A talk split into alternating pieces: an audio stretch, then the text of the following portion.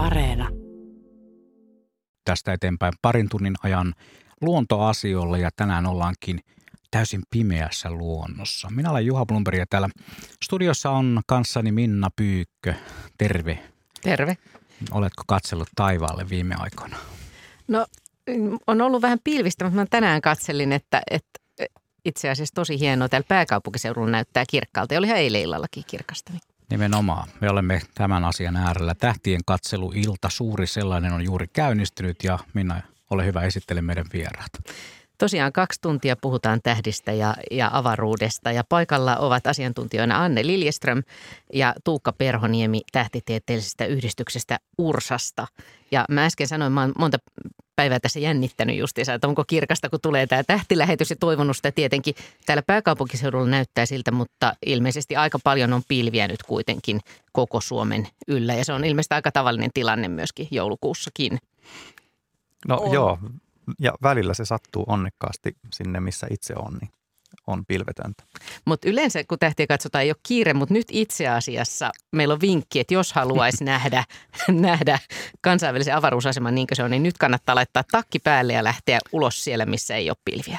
Joo, tänä iltana täällä Etelä-Suomessa, kun on pilvetöntä, niin siinä 10 yli 6 eli 7 kuuden minuutin, minuutin, kuuden minuutin kuluttua näkisi kans, kansainvälisen avaruusaseman ja sen löytää helposti niin, että se nousee sieltä lännen suunnalta suht matalalla taivaalla, mutta menee sen kirkkana loistavan Jupiterin yläpuolelta. Ja se koko vetäsy kestää semmoisen kolme ja puoli minsaa, kun se puolen taivaan tai melkein horisontin poikki sieltä menee – tehdään niin, että ne, jotka nyt, jos, jos nyt on kirkasta, niin nyt kannattaa tosiaan mennä ulos ja voi ottaa vaikka kännykän mukaan, jos pystyy näin kuuntelee siitä tai, tai miten nyt pystyykin ulkona kuuntelemaan. Ja annetaan silloin samalla sitten vähän muitakin vinkkejä, että mitä just nyt tähtitaivaalla voi nähdä siellä, missä voi nähdä. Tuukka, kerro vielä kaikille, että miltä ISS näyttää, kun se siellä menee. No, Mistä no, sehän se näyttää semmoiselta todella, todella hienolta pieneltä pisteeltä. Mutta kirkkaalta pisteeltä. No joo, jos sitä, ver- sitä on helppo verrata siihen Jupiteriin, joka siellä nyt loistaa helposti nähtävissä, niin se ei ole ihan yhtä kirkas, mutta erottuu oikein selvästi ja menee semmoisella mikä satelliitin nopeudella siellä taivaalla, eli kolme ja puoli minuuttia, sen niin kuin yksi neljäsosa taivaan poikki. Eli aika niin, nopeasti. Eli no, tavallaan aika nopeasti. No minkä takia se, se on kirkas sitten? No siinä on aika paljon niitä aurinkopaneeleita, jotka heijastaa auringon valoa, että se on sen takia hyvin näkyvillä siellä. Eli ne paneelit näkevät auringon, joka meillä mm. täällä on jo horisontin takana. Aa. Eli joo, näin. Ja tämä on se syy, minkä takia satelliitit ylipäätään voi nähdä. Ne on niin kuin yleensä aamun tai illan taivaalla ja ne näkee sieltä vielä auringon. Koska auringon valo osuu niihin vaikka Kyllä, se ei kyllä osu. vaikka se ei enää osu meihin. Niin, niillä ei ole mitään lentovaloja päällä, joka ei. tänne maahan näkyisi. Ja oliko se nyt sitten sillä tavalla, että sen voi nähdä toiseenkin otteeseen? Lentääkö se Joo. tänään kaksi kertaa tota, No itse asiassa reittiä? joinain iltoina silloin, kun se on tälle iltataivaalla näkyvissä, niin voi nähdä ne kaksi kierrosta. Eli sillä mm. menee semmoinen reilu puolitoista tuntia maapallon ympäri ja voi nähdä, että tuolla se menee ensimmäisen kierroksen, sitten odottelee ja sitten se tulee toisen kierroksen ja nyt itse asiassa, kun se tulee sille jaksoissa näkyville Suomessa, se ei ikinä mene Suomen yläpuolelta, mutta nyt kun sitä kattelee tuolla horisontissa, niin sehän lentää jossain siellä Välimeren yläpuolella, mikä musta on aina hauska ajatus, että, että mm. tuolla se menee ja ne kattelee sieltä ikkunasta jotain Italiaa ja me katellaan niitä, kun ne menee tuolla. Mm. tuolla. Mutta tota, nyt se, tämä 10 yli 6 pari minsan päästä oleva on se tämän illan toinen kierros. Että se meni siinä jo neljän, puoli viiden maissa ensimmäisen ensimmäisen kerran. Ja nyt tänään tämä on toinen kierros. Ja niille, jotka ei tänään pääse sitä näkemään, niin lohdutuksen sana on se, että se näkyy myös huomenna kaksi kertaa ja ylihuomenna kaksi kertaa ja viikonloppuiltana se näkyy ja sitten vielä itsenäisyyspäiväiltana ja sitten vielä seitsemäskin päivä Oho. se näkyy ilta taivaalla. Ja sitten harmittelun sana taas niille, jotka sattuu asumaan tämän asian suhteen liian pohjoisessa. Että se näkyy helposti täältä Etelä-Suomesta. Jyväskylässä, jos ollaan niin se on kyllä selvästi horisontin yläpuolella ja sen pystyy sieltäkin vielä näkemään. Mutta sitten jos ollaan Oulun korkeudella, niin sitten se taitaa mennä jo niin, kuin niin siellä joko horisontissa tai horisontin alapuolella, että se ei enää enää erotu sieltä ja me ei olla syyllisiä tähän, vaan se vaan johtuu tästä avaruusaseman radasta. Ja me ei myöskään nähdä täällä studiossa kyllä itse mitään, koska, koska me ollaan täällä visusti sisätiloissa. Meillä on hienot studion valot täällä. Nämä, nämä korvatkoot meille ISS. Niin, no, no, no, miten se nyt ottaa, mutta... Tällä mutta, kertaa. Tällä kertaa, mutta tosiaan näistä avaruuden ihmeistä ja tähdistä ja maailmankaikkeuksista puhutaan, ja tänne voi soittaa ja kysyä asiasta ja sitten lähettää myöskin sähköpostia. Ja tietenkin, jos nyt havaitsee myöskin tällä hetkellä jotain jännittävää, vaikkapa sitten tämän kansainvälisen avaruusaseman, niin voi siitäkin laittaa viestiä sitten. Minkä kokoinen se muuten on? Siis. No mitä, eikö se semmoinen, saadaan stadikalle se kentälle mahtuisi kai? Suunnilleen, joo. Mä aina muistan, kun nämä on aina amerikkalaisia nämä vertaukset, mitä siitä lukee, niin se on niin kuin amerikkalaisen jalkapallokentän kokoinen suunnilleen. Ja nyt lähestytään jo sitä kymmentä yli niin, että jos siellä nyt porukka on ulkona ja ovat silleen pystyneet järjestämään olosuhteita taivaalle näkyy, niin nyt se sitten se, se avaruusasema. Sano vielä Tuukka, että mihin piti nyt katsoa? No kun katsoo suunnilleen etelän suuntaan, niin sitten siitä se vähän oikein käden puolelta alkaa tulla. Ja Jupiteri, jos löytää, se on se kirkas, se on se kirkas piste siellä. Kyllä. Tai melko korkealla taivaalla, niin se tulee lentämään sen ylitse ja vähän himmeempi. Joo, vähän sen yläpuolelta. Joo. Me kuvittelemme nyt tämän, tämän tapahtuman, mutta siis onko siellä, entäs tyhmä kysymys, onko siellä niin kuin ihmisiä tai mitä siellä on niin kuin tämmöisellä avaruusasemalla? siellä on ihmisiä. Kyllä, juuri Senkin näin. voi ajatella, Joo. kun näkee sen kirkkaan pisteen, mm. että siellä ne menevät siellä nyt. Ne, ne on siellä menee. töissä. Ne on, niin, niin. kovasti. Mä oon aina miettinyt, paljon mahtaa olla avaruuspäivärahaa. Vaan sitä mietti, miettikäämme tässä näin lähetyksen aikana. Me otamme Raisiosta nyt Leifin mukaan lähetykseen. Terve Leif. No hyvää iltaa arvon toimittajat ja asiantuntijat. Hyvää iltaa. Joo. Iltaa. Tota, tuommoista kysyisin, katos, kun täällä niin kun tuolla ympäri maailmaa näitä on tätä näitä tähtitieteilijöitä tutkijoita ja ovat niin kuin, jotkut on arvelleet, että toi Orionin Betelgeuse olisi jo räjähtänyt. Ja mm. jotkut sanoivat, että voisi olla räjähtää sadan vuoden päästä. Eri arvioi. Mutta kun mä olen ymmärtänyt, että Betelgeuse tulee valo on lähtenyt 1600-luvulla, ja jossain vaiheessa tänään räjähtänyt, se näkyisi meillä vielä. Mitä mieltä on asiantuntija? No niin. No on ihan totta kyllä, että sen, no Betelgeusen ihan tarkka etäisyys ei ole tarkalleen tiedottu, mutta sanotaan, että 500 valovuotta on ihan hyvä tämmöinen summittainen keskiarvo.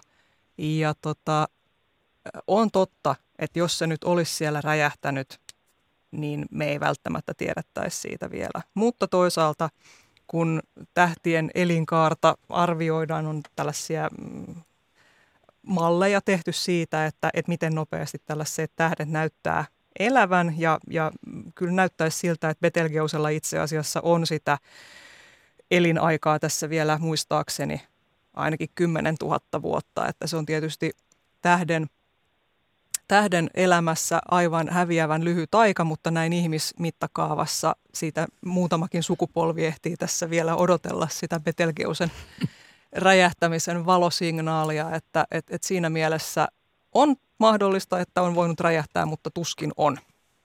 Mutta eikö meillä ole mitään niin, mahdollisuutta aivan. nähdä niin kuin jostain kauempaa esimerkiksi sitä, tai lyhentää tätä aikaa?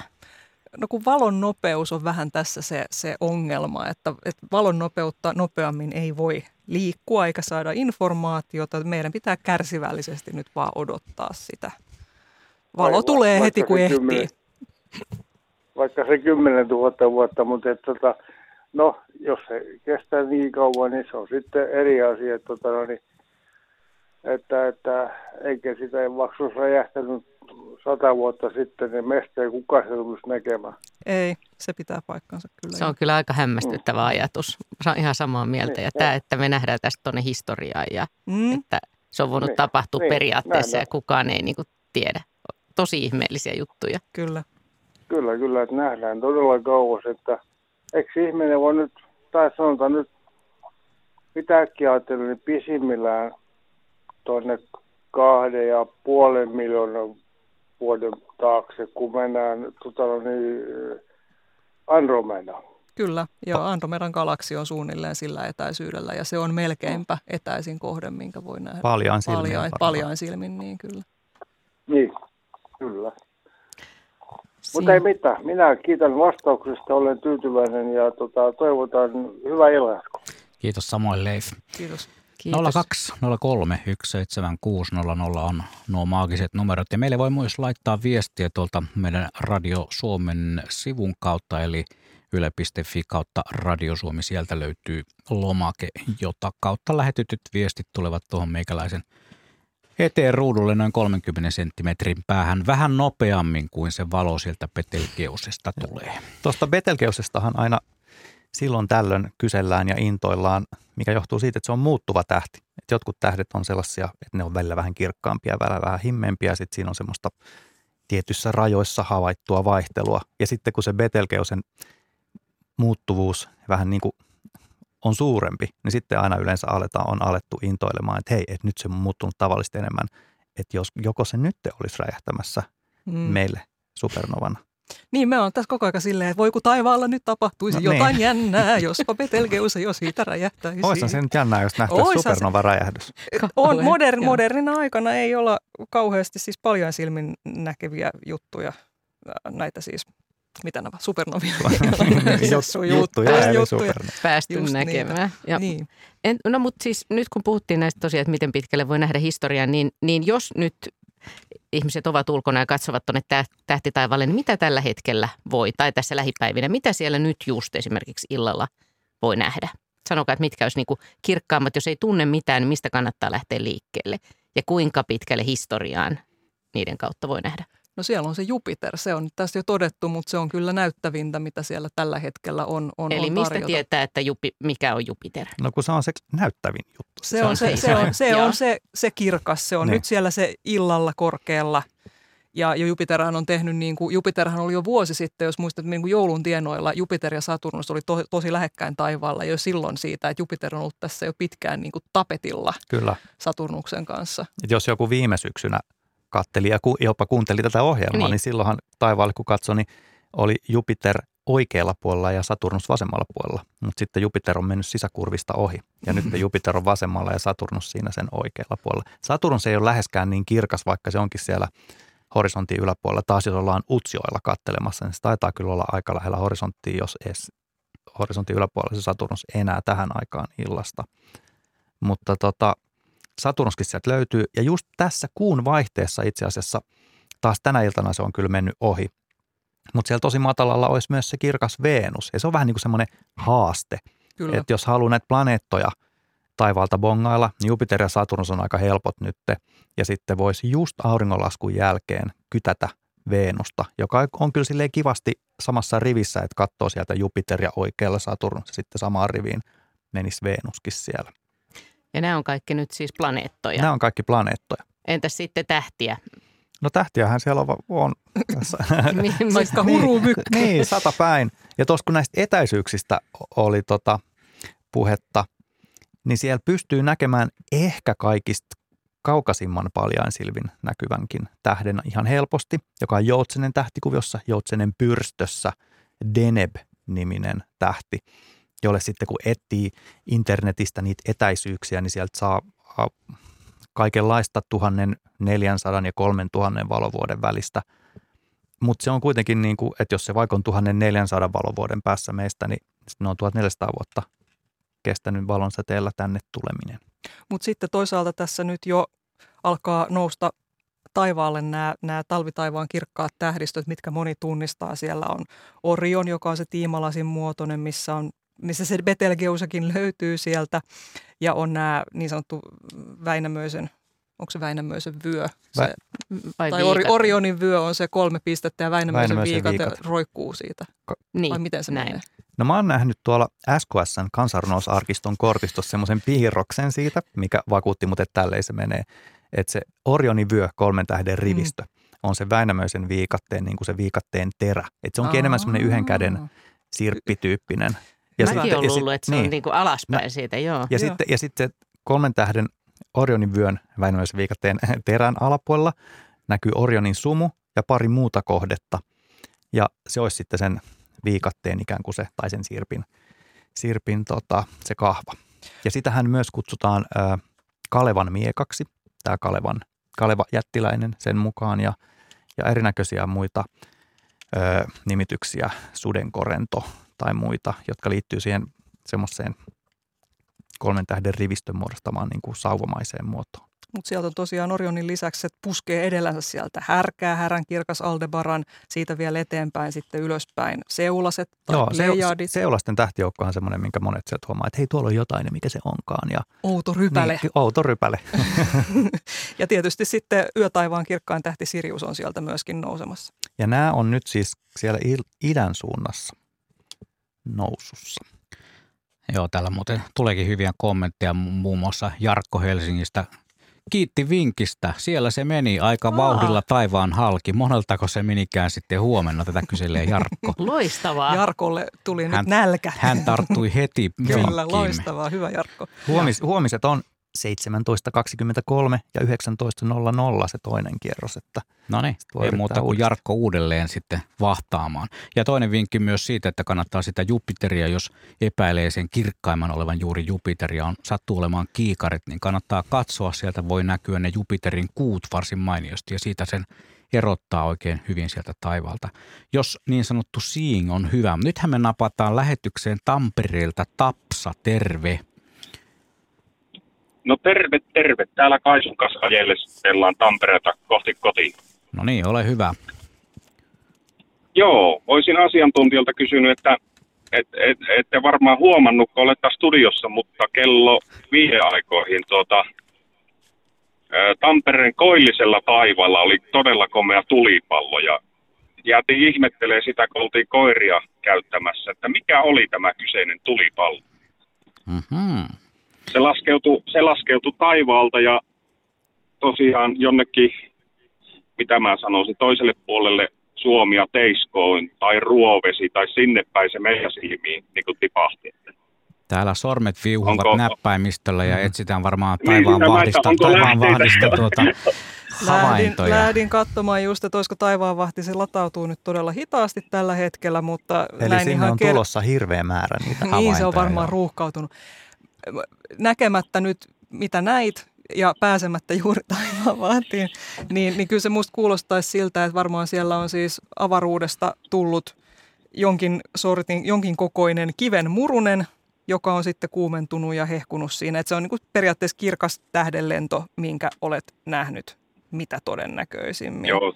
Ja kyllä tässä siltä itse asiassa se, nyt, näytti. Ja kyllä tässä nyt itse asiassa on Kangaslammella nähty myöskin tänään 17.06 on saatu peräti kuva siitä. Todella hieno, hienon näköinen. Tota. Se, se oli näyttävä, se oli komea, oikein, oikein siis tulipallo. Että niin is, se tuntuu, että se on isompi kuin kivenmurikka, mutta, mutta sehän tietenkin, kun se palaa kirkkaasti, niin eihän sitä pysty arvioimaan, että kuinka iso se, Ei, se on, on. Siinä on vähän sama juttu kuin näissä komeetoissa, joissa on hyvin pieni se ydin ja sitten ne aivan hirveän spektaakkeli järjestää höyrystyessään. Ja tässä on vähän sama juttu, että hyvinkin pienestä murusesta irtoaa aivan tavaton valospektaakkeli taivaalle, mutta on kyllä hieno, hienon näköinen tulipallo jäänyt tänne Varkauden Kassiopeijan Ville Miettisen kuvaan.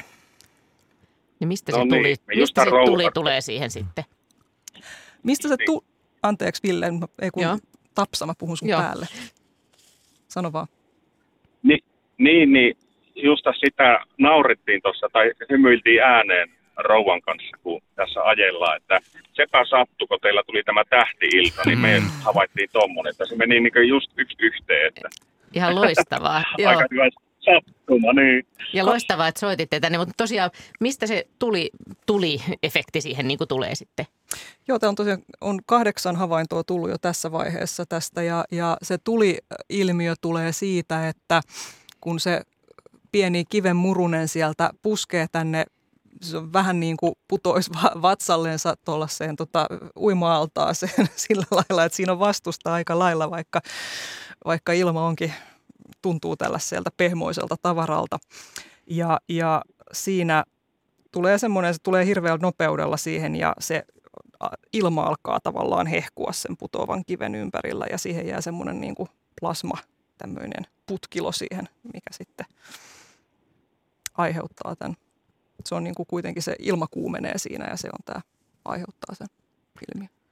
Meniköhän tämä suunnilleen oikein? Aika, aika kova lämpötila pitää kuitenkin olla, että Kyllä. se kive kiven saa hehkumaan. Kyllä, ja siitä, siinä kivi ei varsinaisesti hehku, mutta se tota noin, niin kyllä höyrystyy siinä myös itse siinä. Että sieltähän todennäköisesti ei siis mitään ole selvinnyt maan pinnalle, ellei sitten, no näkemät tota, sehän saattaa olla, että sieltä jotain ehkä pientä, mutta tota noin. Luultavasti sitten huomenna tai ylihuomenna on laskelmia tarjolla, että mm. tuolta se tuli ja tuonne se meni ja niin se saattaa olla, joo. Se on muuten häkellyttävä, kun itse olen kerran tällaisen tulipallon pystynyt kuvaamaan ja laittanut siitä sitten speksit tuonne taivaanvahtiin, niin sieltä on sitten jonkun ajan kuluttua kerrottu, että missä se on tullut ilmakehään, missä korkeudessa se on syttynyt ja missä korkeudessa se on sammunut tällaiselle täydelliselle maalikolle. Aivan magiaa tämä homma, mutta käsittämätöntä tiedettä. Sehän perustuu tietysti näihin havaintoihin, ehkä useammasta mittauspisteestä Kyllä. saatuihin havaintoihin. Ja mullekin kerrottiin, sanotaan nyt vaikka, että se syttyy 30 kilometrin korkeudessa ja sammui 20 kilometrin korkeudessa jossain Ruotsin, Keski-Ruotsin yllä ja mä kuvasin sen Riihimäellä. Aivan. Näin se menee. Kiitoksia Tapsa. Tämä oli äärimmäisen hieno ja äärimmäisen ajankohtainen hieno havainto. Hienoa, että pääsit mukaan Joo. lähetykseen. Kyllä.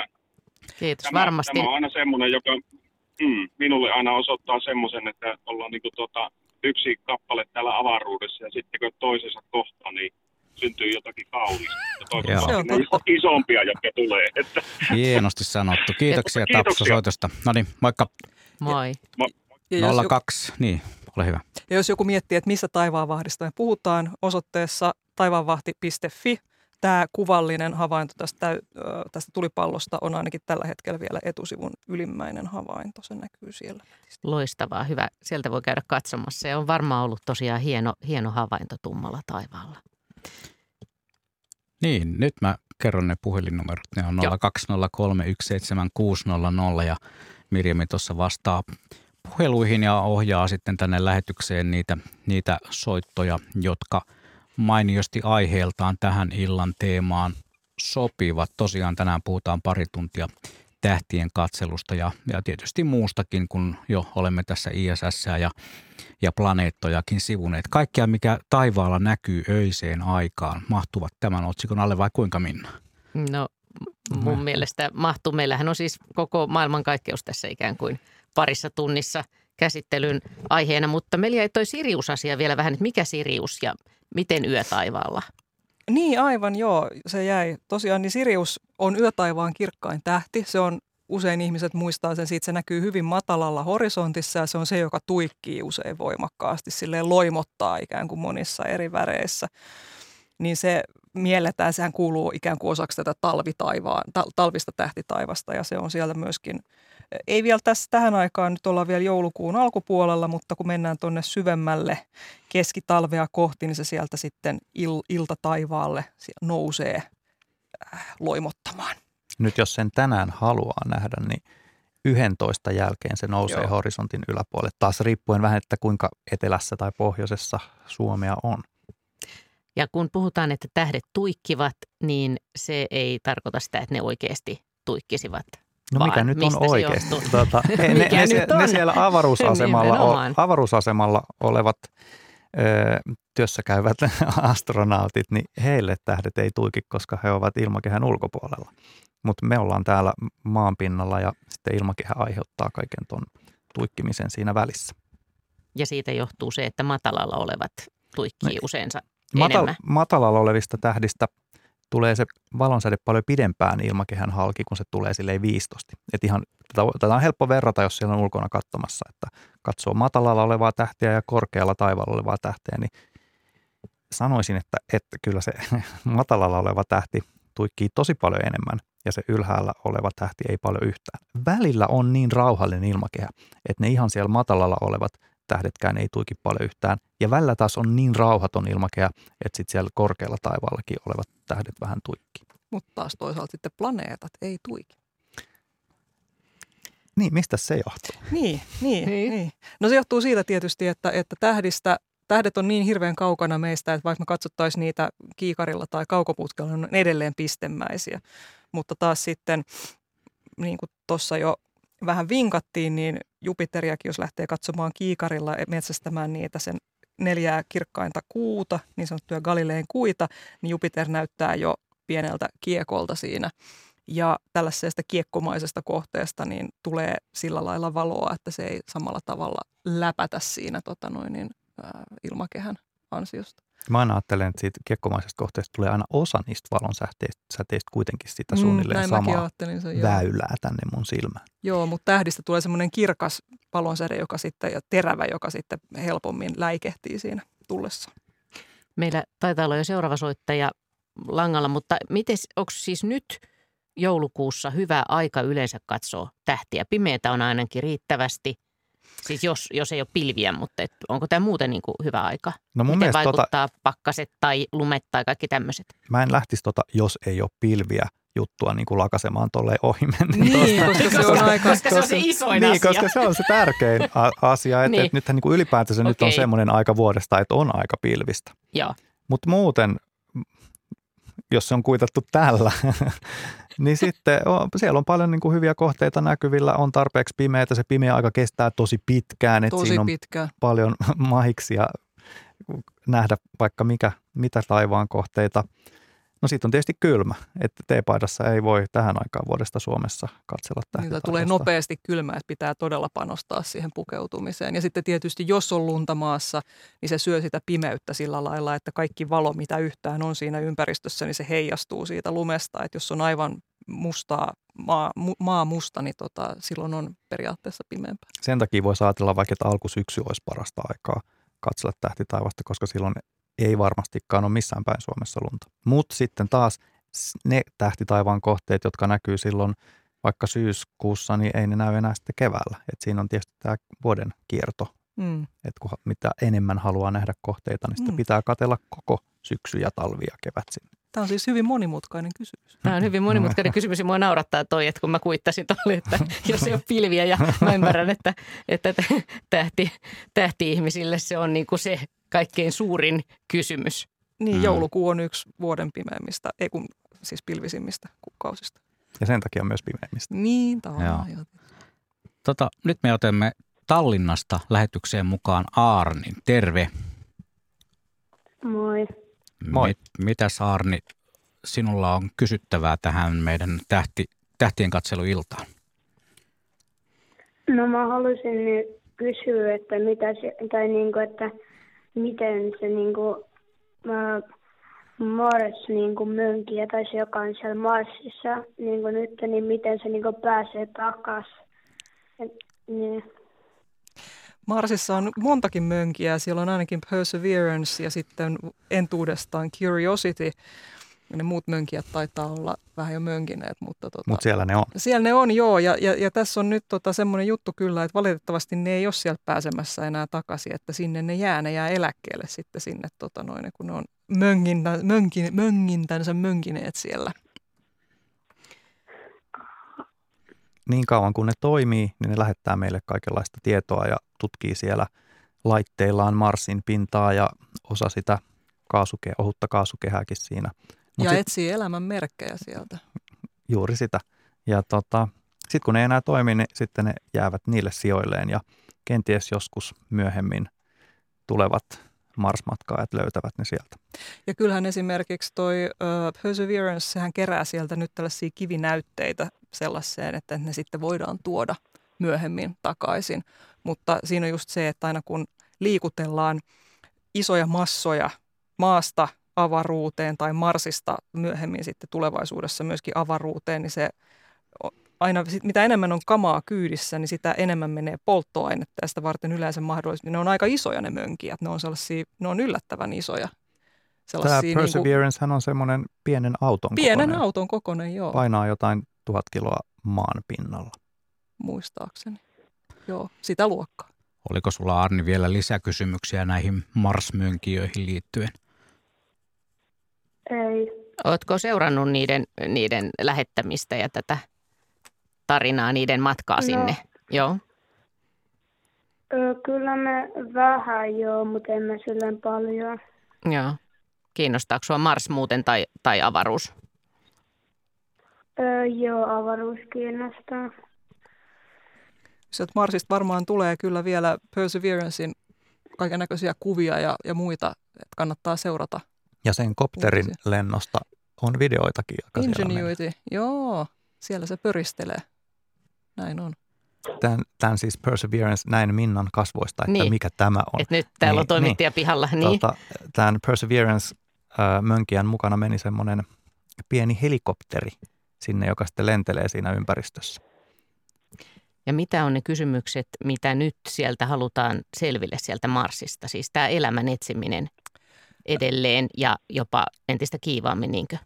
Kyllä se Perseverancein ykköstehtävä siellä on nimenomaan tutkia mm, mahdollisia niin kuin muinaisen elämän merkkejä sieltä ja, ja merkkejä muinaisesta vedestä ja, ja näin. Kiitokset Arni mielenkiintoisesta kysymyksestä ja ei muuta kuin tsemppiä jatkotutkimuksiin sekä Marsin suhteen että koko, koko avaruuden maailmankaikkeuden kanssa. Kiva kun soitit meille. Kiitos. Kiitti, Joo, moikka. Kiitos. Moi. Näin tämä homma etenee. Olemme 15 minuutin kuluttua hetkessä, kun on aika kertoa säätietoja ihan tänne maan päälle. Mutta avaruussääkin hän on olemassa. Meillä ei sitä täällä Radio Suomessa kerrota, että mikä on avaruussää. Niin, miksei kerrota? Niin, se olisikin Niin. muuten ihan hyvä. Aina silloin tällöin, kun jotakin auringossa tapahtuu erikoista, niin siitä saatetaan mainita. Mutta meillä ei ole semmoista avaruussäätiedotusta astronaateille olemassa. Niin, no, se olisi ehkä meille maan tallaajille kyllä se. Mutta sehän olisi niin kuin sitten, tiedätkö, että koskaan voi odottaa revontulia ja Mm? Tollasta. Se on tulevaisuuden uutislähetysten aihe myös. Ja revontulien mahdollisuus on itse asiassa kohonnut lähipäivinä, nyt kun katson Ilmatieteen laitoksen revontulet ja avaruussääpalvelua, niin, niin äh, siellä ähm, viime yönä revontulia esiintyi peräti etelässä asti, äh, sikäli kun oli, oli kirkasta. Ja, ja, ja tota, Siellä Taivaanvahden sivuillahan on eilisillalta myös. joo. Et, et kyllä nyt niin kuin jos edelleen py- pysyy kirkkaana toi taivas, niin kannattaa vilkuilla pohjoistaivaalle, että, että siellä saattaa vähän vihreää himerrystä näkyä. Ja mä, mä voisin kyllä ottaa tuohon merisään perään muun muassa sen, että aurinkotuulen nopeus tänään on 500 kilometriä sekunnissa ja Z-indeksin arvo miinus 2,6 nanoteslaa, Se joka kertoo sitten harrastajille, tähän. Joo. saattaa kertoa jotain. Ollaan niin sanotusti punaisella. Kaikki, jotka kyttäävät revontulia, tietävät, mitä tarkoittaa, kun sanotaan, että Z-indeksi on tänään punaisella. Ja täällä kun katsoo muuten näitä revontulisivustoja, niin täällä välkkyy Nurmijärven havaintoasemakin vihreänä. Eli se tarkoittaa sitä, että on pieni mahdollisuus, eikä ihan niin pienikään, nähdä jotain. Jos näitä havaintoja revontulista tulee, niin otamme mielellään vastaan tänne suureen tähtien katseluiltaan. Ja kun tuo ISS-vinkki tuli annettua, se on toiminut todella hyvin. Täällä on tullut Hyvin näkyi Herttoniemessä parvekkeelta, kiitos vinkistä. Hyvin näkyi Padasjoella, meni hieman Jupiterin yläpuolelta noin kaksi minuuttia sitten. No tämä viesti on lähetetty 18.15, Jari on sen laittanut. Hienosti näkyy ikkunasta katsoen Jupiter, tosi hyvä merkki, kiitos vihjeestä. Loistavaa. Ja tosiaan tätä on nähty, nähty tota, monessa paikkaa. Mahtavaa. Näin tämä homma menee parhaalla mahdollisella tavalla. Tämä on sitä interaktiivisuutta vissiin. Niin. Mm. Tosi hauskaa, että, että osa ehti sitä, ehti sen nähdä. Mutta entäs sitten, tota, jos puhutaan nyt, mitä joulukuussa voi näkyä taivaalla, niin sitten on myöskin tämä, joka on vähän toistaiseksi epäselvä, tämä komeetta-asia. Eikö niin, Anne? Komeetta-asia. Komeetta-asiat on aina vähän epäselviä.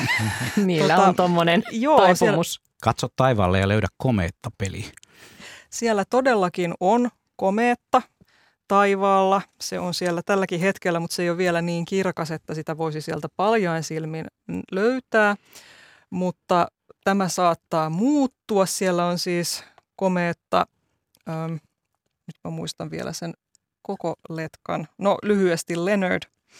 Äh, C 2021 A1. A1. A1, se muistaa siitä, että se on todennäköisesti ollut suunnilleen ensimmäinen komeetta, mikä on tänä vuonna löydetty ihan tuossa vuoden alussa. Ja, ja sen, se, on, se oli silloin Jupiterin radan kieppeillä, kun se löydettiin, ja se on ollut sieltä matkalla kohti aurinkokunnan sisäosia, koko ajan kirkastunut siinä, ja tietysti yritetty miettiä, että voisiko se kirkastua sillä lailla, että me voitaisiin täällä maapallolla nähdä paljain silmin. Ja tällä hetkellä näyttää siltä, että siihen ehkä juuri ja juuri päästään. Se voisi olla Suomen taivaalla havaittavissa joskus tuossa itsenäisyyspäivän jälkeen paljain silmin, jolloin se on suunnilleen tuolla liikuskelee tuolla karhunvartijan tähdistössä ja menee sieltä pohjan kruunun alitse tuonne käärmeen päätä kohti käärmeen kantajassa.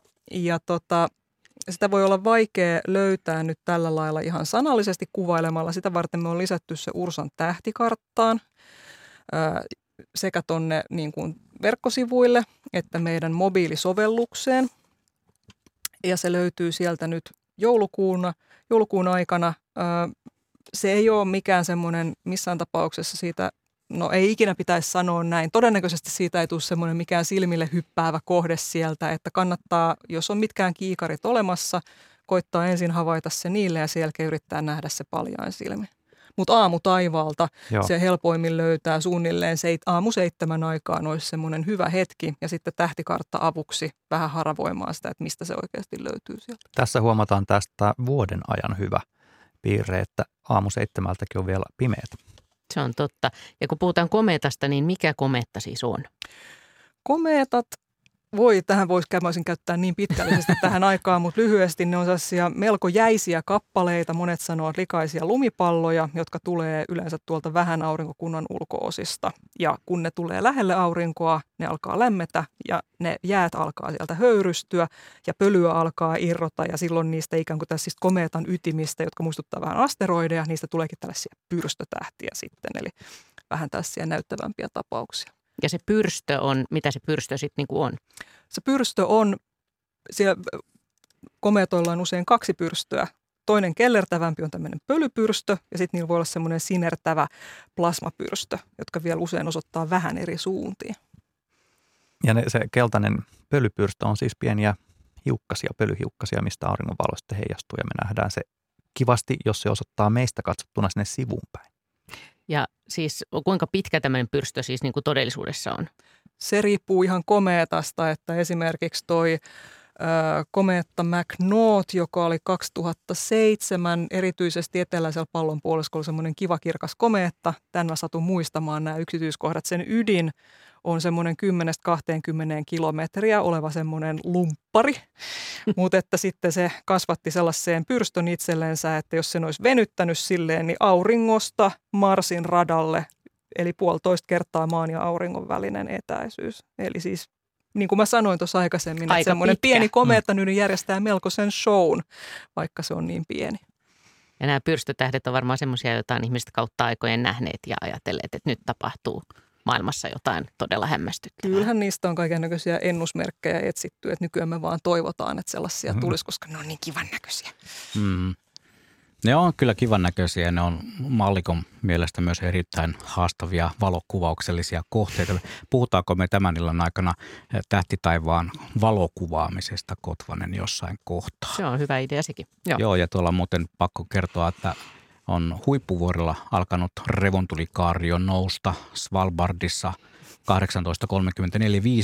Siellä on jo komeat revontulet tällä hetkellä päällä. Eli kannattaa nyt olla ikään kuin tarkkana myös sen suhteen, jos sattuu – taivas olemaan kirkkana. ISS nähty oli hieno kulku aivan Jupiterin liki. Pekka ja Leena Laihialta laittavat meille viestiä. Tämä on, tämä on mennyt ihan täydellisesti läpi. Loistavaa, Annetaan hyvä. seuraava joku vinkki, että mitä katsoa seuraavaksi. Johan mä nyt ne revontulet, niin. on kyllä, no niin. niitä on tosi vaikea luvata. Ja revontuli ylipäätään näkyy usein eniten puolen yön aikoihin. Mutta musta me ollaan hyvin ajoitettu tämä, kun tässä oli tämä, tämä kiensi ja sitten mm. tota, sit oli vielä ne tulipallotkin ja muut. Että lähetys osuu hyviä, hyvään aikaan sikäli.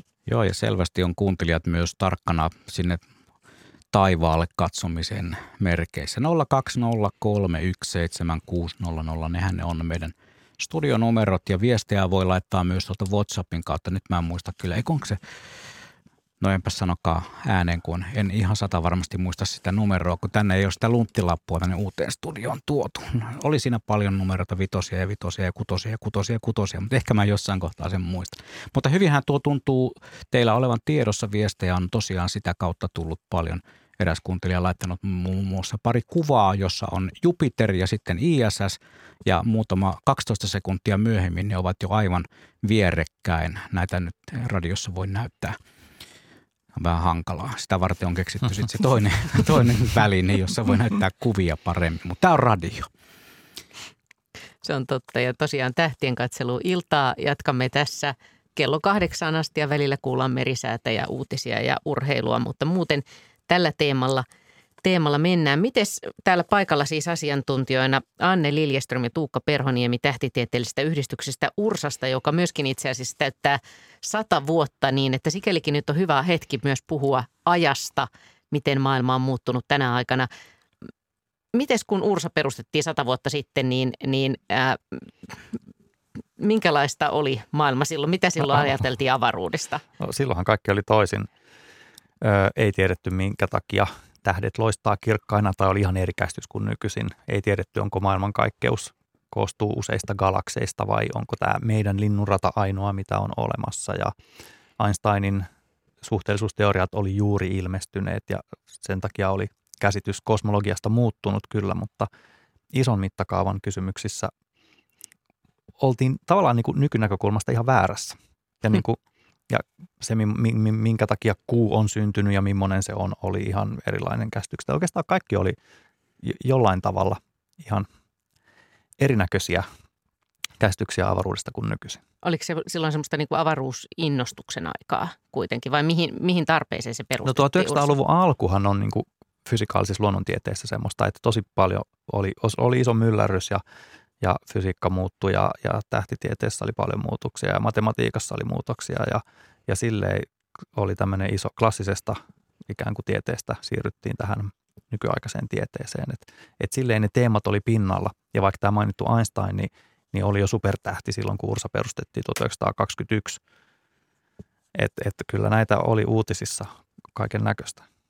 Mutta jos katsoo, että miten meidän ymmärrys – aurinkokunnasta, universumista, todellisuuden rakenteesta on tässä viimeisen sadan vuoden aikana muuttunut, niin se on ihan uskomatonta, että ei voi sanoa, että kosmologia nyt olisi aivan ehkä tässä syntynyt, mutta kyllä se varsinaisesti on saanut niin kuin kunnolla spurttia tässä viimeisen sadan vuoden aikana. Että, ja, ja se on kyllä selvästi, mä uskon, että se on tuonut paljon ihmisiä myöskin näiden asioiden pariin, koska mistä olemme tulleet, minne olemme menossa, nämä on niitä suuria kysymyksiä, todella kiehtovia.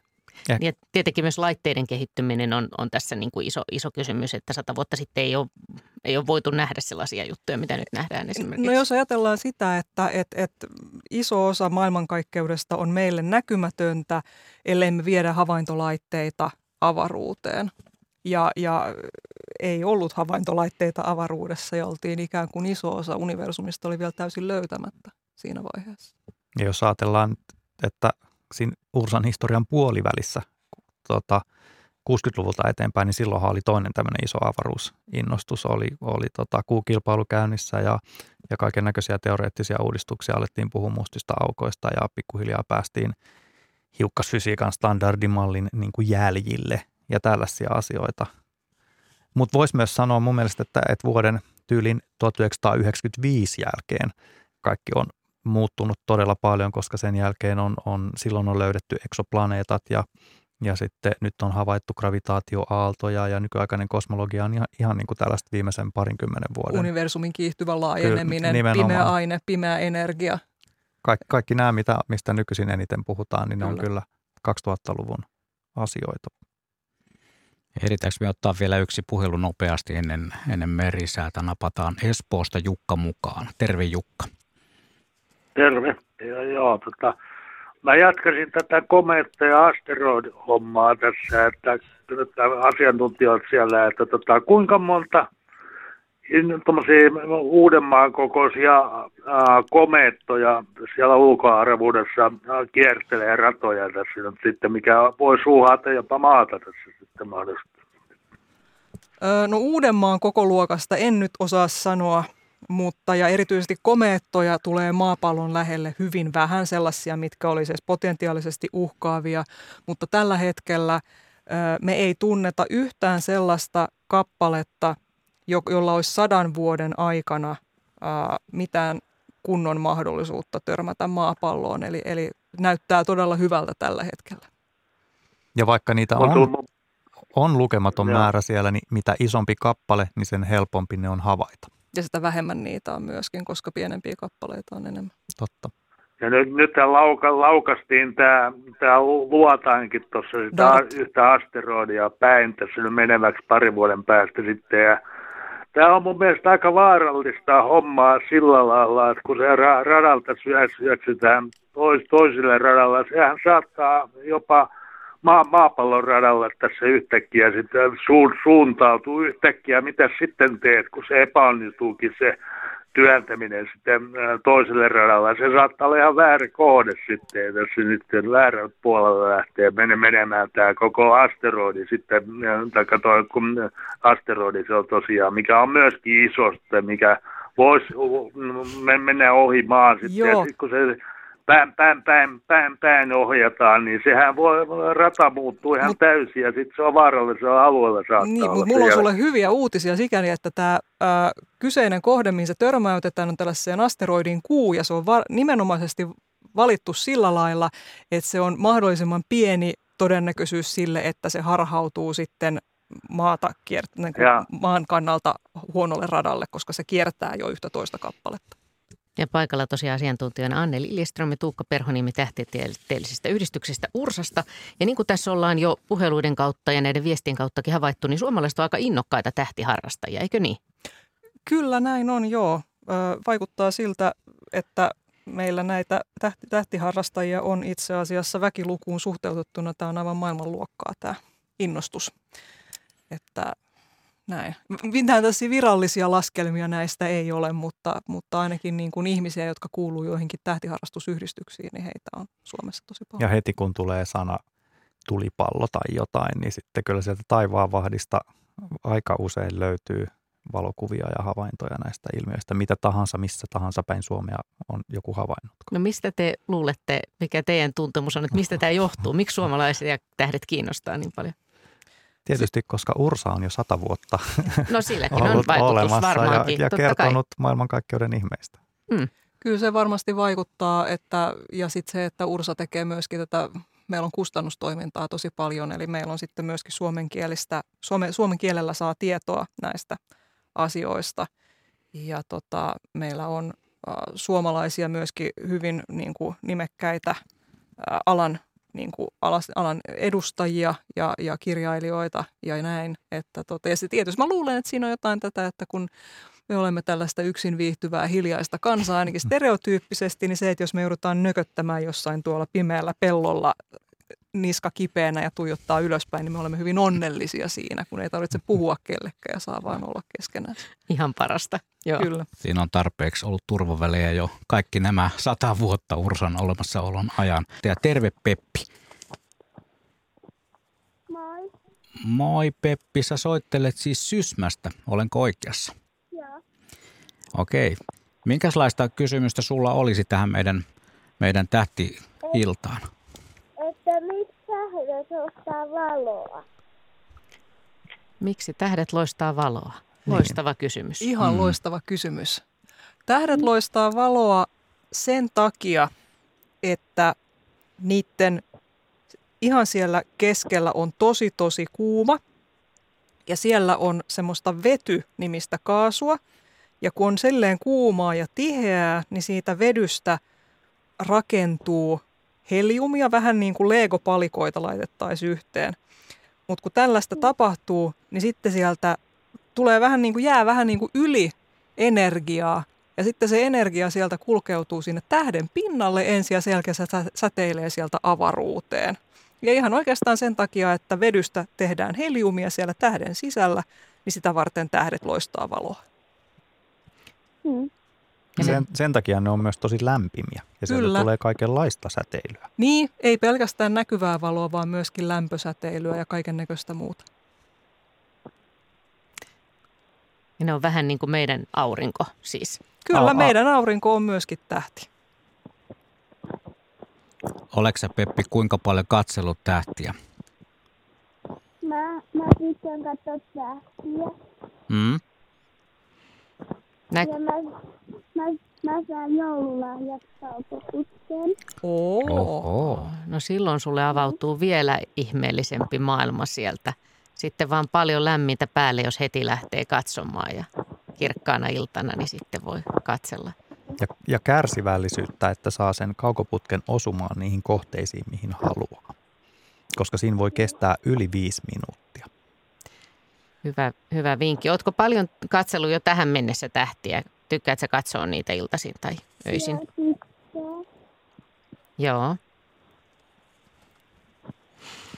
Se on hyvä. Täällä varmaan molemmat asiantuntijat ja Juha Plumberi myöskin sanovat, että tämä Peppi on selvästi hyvällä tiellä. Ei, ihan loistavaa. Jatka Joo. samaan malliin. Tähtien katsominen on tosi hienoa hommaa. Kiitoksia Peppi, kun soitit meille tänne ja jatka hyvän harrastuksen parissa. Kun nyt puhuttiin, Peppi soitti näin hyvän puhelun tähän toisen tunnin alkuun, niin miten te olette alun perin kiinnostunut, innostunut tähdistä? Muistatko sinä? Muistan, muistan. Ai muistat? Joo, mulla on hyvin erityyppinen tämä tarina kuin monilla muilla, jotka on innostunut tähdistä siinä mielessä, että mä olin yliopistolla, kun mä innostuin tähdistä. Ja siis tota, paljon Peppiä vanhempi. Mä olin aika lailla Peppiä vanhempi, joo, ja tota, mä en ollut jotenkin tajunnut koko hommaa ennen kuin mä sitten eksyin tähtitieteen luennolle Sasselle hyvin helpolle kurssille ja tota, sitten se löi kuin miljoona volttia ja tota, sitten sillä tiellä ollaan edelleen, että se oli vähän niin kuin kertalaakin. Mäkin itse asiassa olin sillä samalla maailmankaikkeuskurssilla.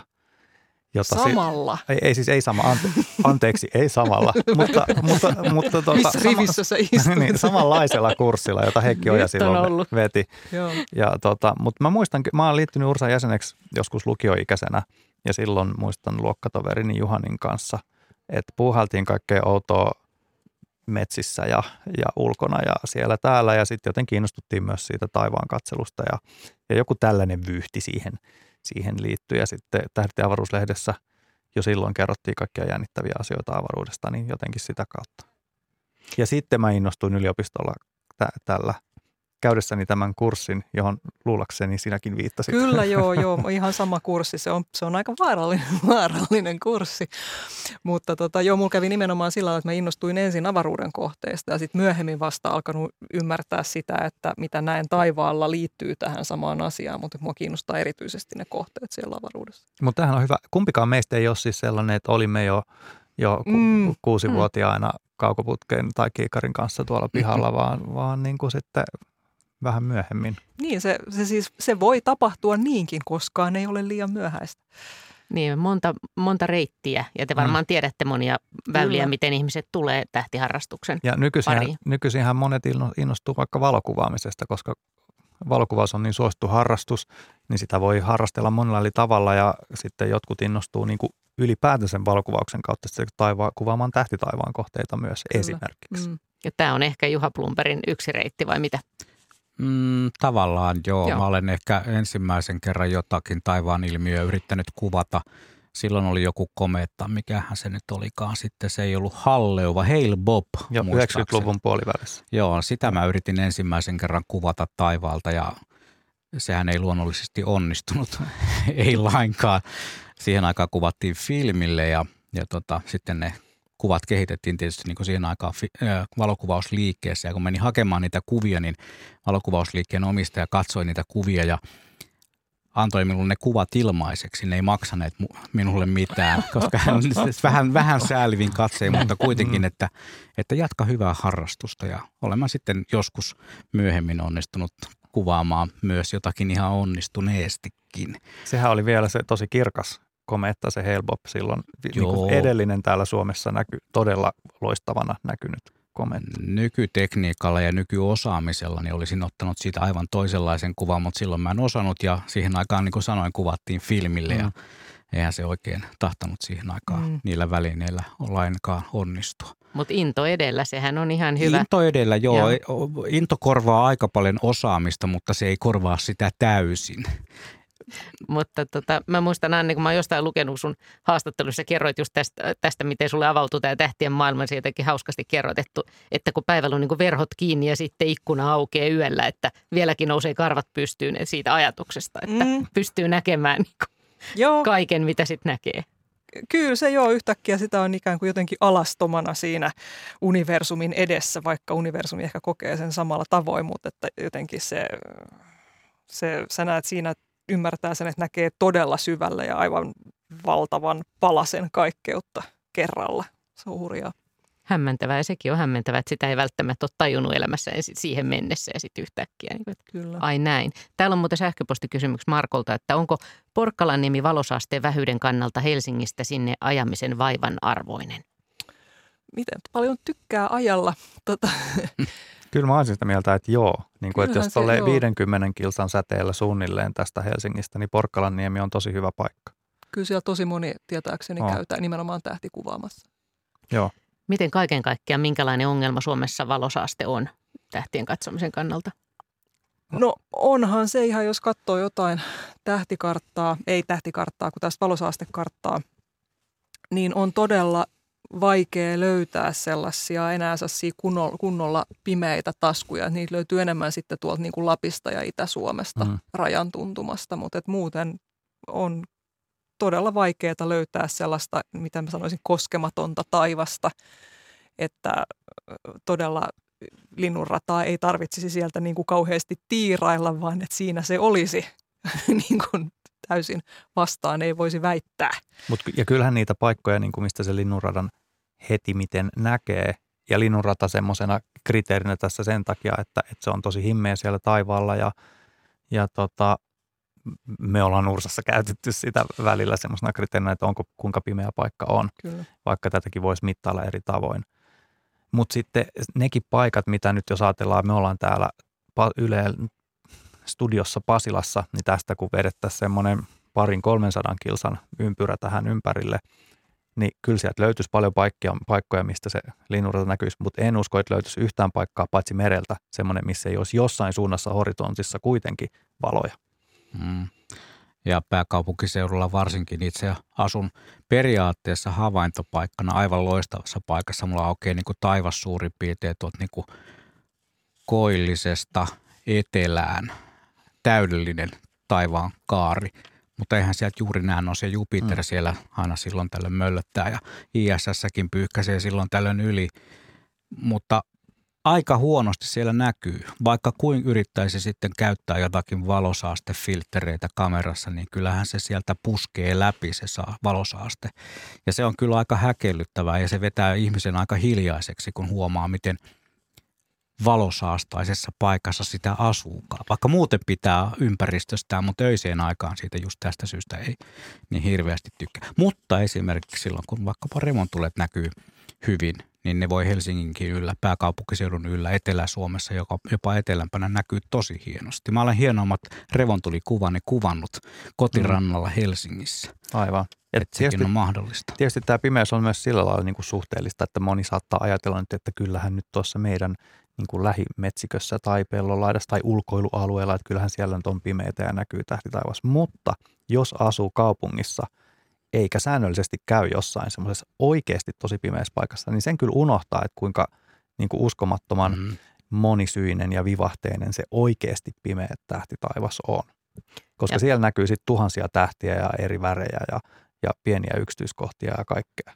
Ja vähän surullinen ajatus, jos yhä harvempi pääsee näkemään esimerkiksi linnunradan. Mutta mm, toisaalta kun on tässä puhuttu, niin kyllä siis voi harrastaa monessa semmoisessakin paikassa, missä nyt valosaastetta on, niin kyllä siellä kuitenkin osa tähdistä näkyy hyvillä, mut hy, kyllä- hyvissä olosuhteissa. Mun mielestä voi ihan, ihan hyvällä syyllä sanoa, että kyllä tämmöinen niin kuin kirkas yötaivas on sellaista kulttuurista pääomaa, joka me ollaan nyt menettämässä tämän niin kuin, vähän turhankin hanakasti käytetyn keinovalaistuksen tai huonosti suunnitellun keinovalaistuksen mm. suhteen, koska sitä me voitaisiin säästää energiaa ja rahaakin ihan vaan sillä, sen lisäksi, että sitä taivasta sillä, että suunnitellaan fiksummin se valaistus. Ja se on aika hurja ristiriita, että lisäämällä valoja me itse, itse asiassa estämme itseltämme nä, niin kuin näyn puoleen maailmankaikkeuteen ikään kuin. Kyllä, joo. No se on monimutkainen asia. Tietysti ihmisillä liittyy pelkoja pimeään ja harhaluuloja rikollisuuden lisääntymisestä, jos valoja ei pidetä koko ajan päällä ja kaikkea tällaista. Ennen kuin otetaan seuraava soittaja mukaan lähetykseen, niin täytyy muistuttaa siitä, että varmaan Suomen hienoimmat ja ehkä maailman mittakaavassakin hienoimmat avaruuskuvat on otettu suomalaisen kaupungin keskustassa Oulussa. Ja se on kyllä jotain, niin kuin mikä ei välttämättä tulisi mieleen, että se on täysin mahdollista. Mutta silloin vaaditaan jo aika suurta osaamista ja viitseliäisyyttä, jos mies valottaa yhtä kuvaa 12 kyllä. vuotta. Ja kyllä ehkä parhaan. sanoa nyt, että hän on siis J.P. Metsävainio. Nimenomaan, joo. Ja kyllä J.P. Metsävainiokin on todennut, että että ihmettelen, että miksei kukaan muu ole tehnyt tätä jossain paremmassa paikassa. Mm. No niin, mutta nyt me yhdistämme Kemiön saareen. Siellä on Timo. Terve, Timo. Joo, terve. Terve. Terve. Terve, joo. Tota, mulla olisi vähän monisyinen kysymys, mutta ensinnäkin mä haluan kiittää upeasta niin kuin aiheesta ja upeasta ohjelmasta. Kiitos. Ole hyvä vaan. Ja tota, Oikeastaan kun tämä nyt, mä nyt oikeastaan toisenkin haluan kysyä nyt sen takia, koska puhuttiin tuosta merestä ja kun mä oon kuitenkin merellä aika paljon purjehtin, purjehtin ja niin poispäin, niin tota, just se, että miten upeata se on, miten ne näkee ne tähdet siellä eri lailla, kun on niin, kuin, tiedätkö, niin kylmä ja pimeä yö. Mm. No ei ehkä kylmä, mutta pimeä joka tapauksessa. On siellä varmaan kylmäkin. Joskus, No, no joo, mutta joskus miettinyt vaan, että on se aika hienoa ollut, että miten niin kuin aikoina on niin kuin, tai purjehdittu esimerkiksi niin kuin tähtien kanssa niin kuin tähtitieteellisesti.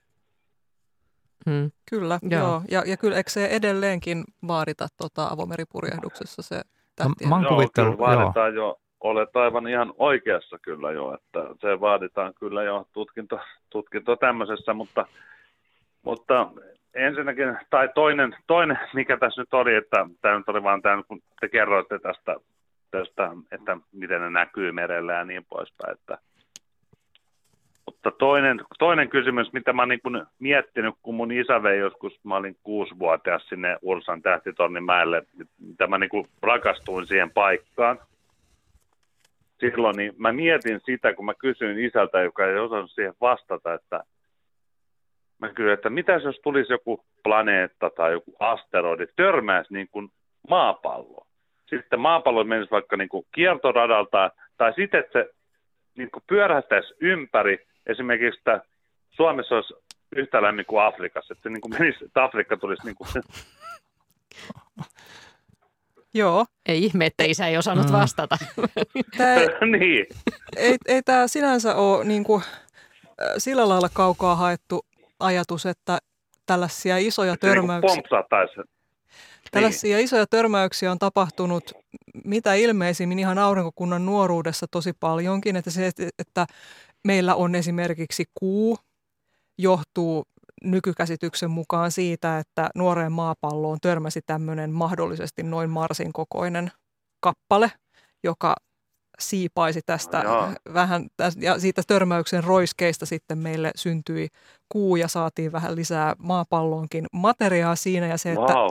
Uranusplaneetta on kierii nykyään vähän niin kuin melkeinpä kyljellänsä sillä lailla, että sen pyöräisyysakseli on ihan niin kuin vaakatasossa melkeinpä niin siihenkin, no sen tarkkaa syytä siihen ei tiedetä, mutta yksi vaihtoehto on se, että myöskin Uranukseen olisi törmännyt tämmöinen iso, niin kuin iso planeetta-alkio, että ihan aurinkokunnan alkuvaiheessa täällä liikuskeli paljon tällaisia vähän huolestuttavan kokoisia pallukoita, jotka olivat täällä. No niin, jotka ra- törmäili johonkin. Joo, niin. kyllä. No siis ne tällaisien, tällaisien kappaleiden törmäykset synnytti meille nykyiset planeetat, mutta siinä oli tällaista ylimääräistäkin roinaa, joka sitten sinkoutui sinne sun tänne ja, ja tällaisia törmäyksiä tapahtui. Et sillä lailla nykyään niitä ei enää täällä liikuskele ainakaan sen kokoisia, että tämmöinen skenaario olisi kauhean todennäköinen, siis lainkaan todennäköinen, mutta että, niin, niin. Ku, joo, mutta kuten sanottu, niin ei se sillä lailla ole kaukaa haettu.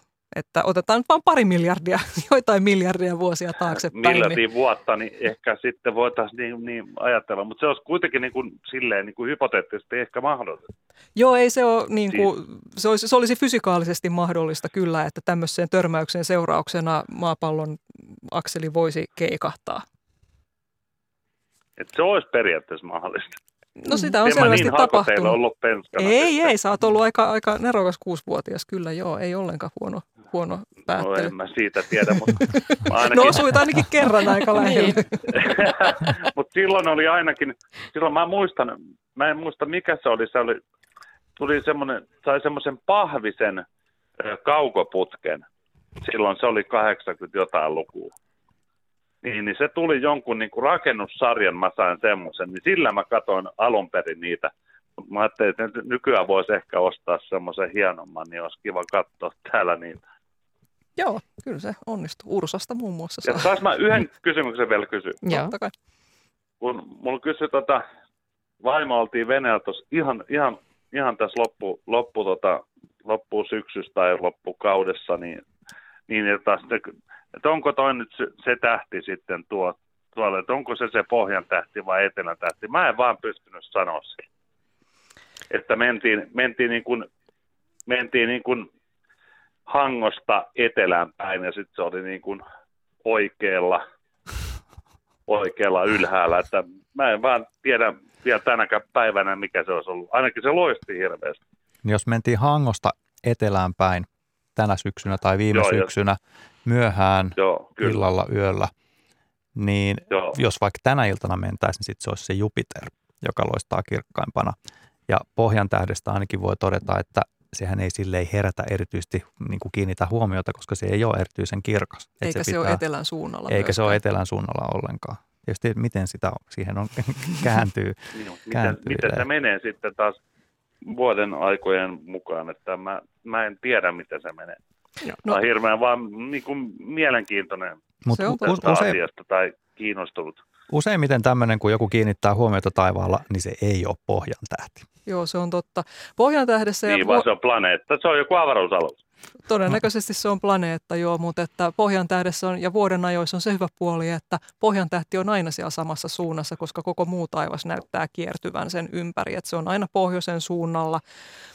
Ei se ihan mahdottoman himmeä tähti ole, ja sitä auttaa sekin, että juuri siinä sen ympärillä ei ole muita vastaavan kirkkauksisia tähtiä, että sitten kun sen sieltä saa haarukoitua, niin kyllä se sieltä löytyy, mutta ei se tosiaan, kauhean moni kyllä uskoo, että pohjan tähti olisi tosi kirkas, mutta mutta ei se itse asiassa ole. Eikä meillä oikeastaan etelässä sitten, Ei ole olemassa etelän Niin, tähteä. se, niin, mm. niin, Ja vaikka sellainen, niin, niin. vaikka sellainen olisikin jollain tavalla vastaava pohjan tähti ja vastaava etelän tähti, niin se ei näkyisi kyllä Suomesta Miksi mitenkään. ei voi olla semmoista etelän? Niin, sanoppa se. Semmoista ei ole, mutta pohjan tähti siis tosiaan on, Eikö se, ajattele, kun se olisi helppo, kun olisi niin kuin pohjan tähti, sitten olisi itätähti ja länsitähti, niin. niin se olisi helppo.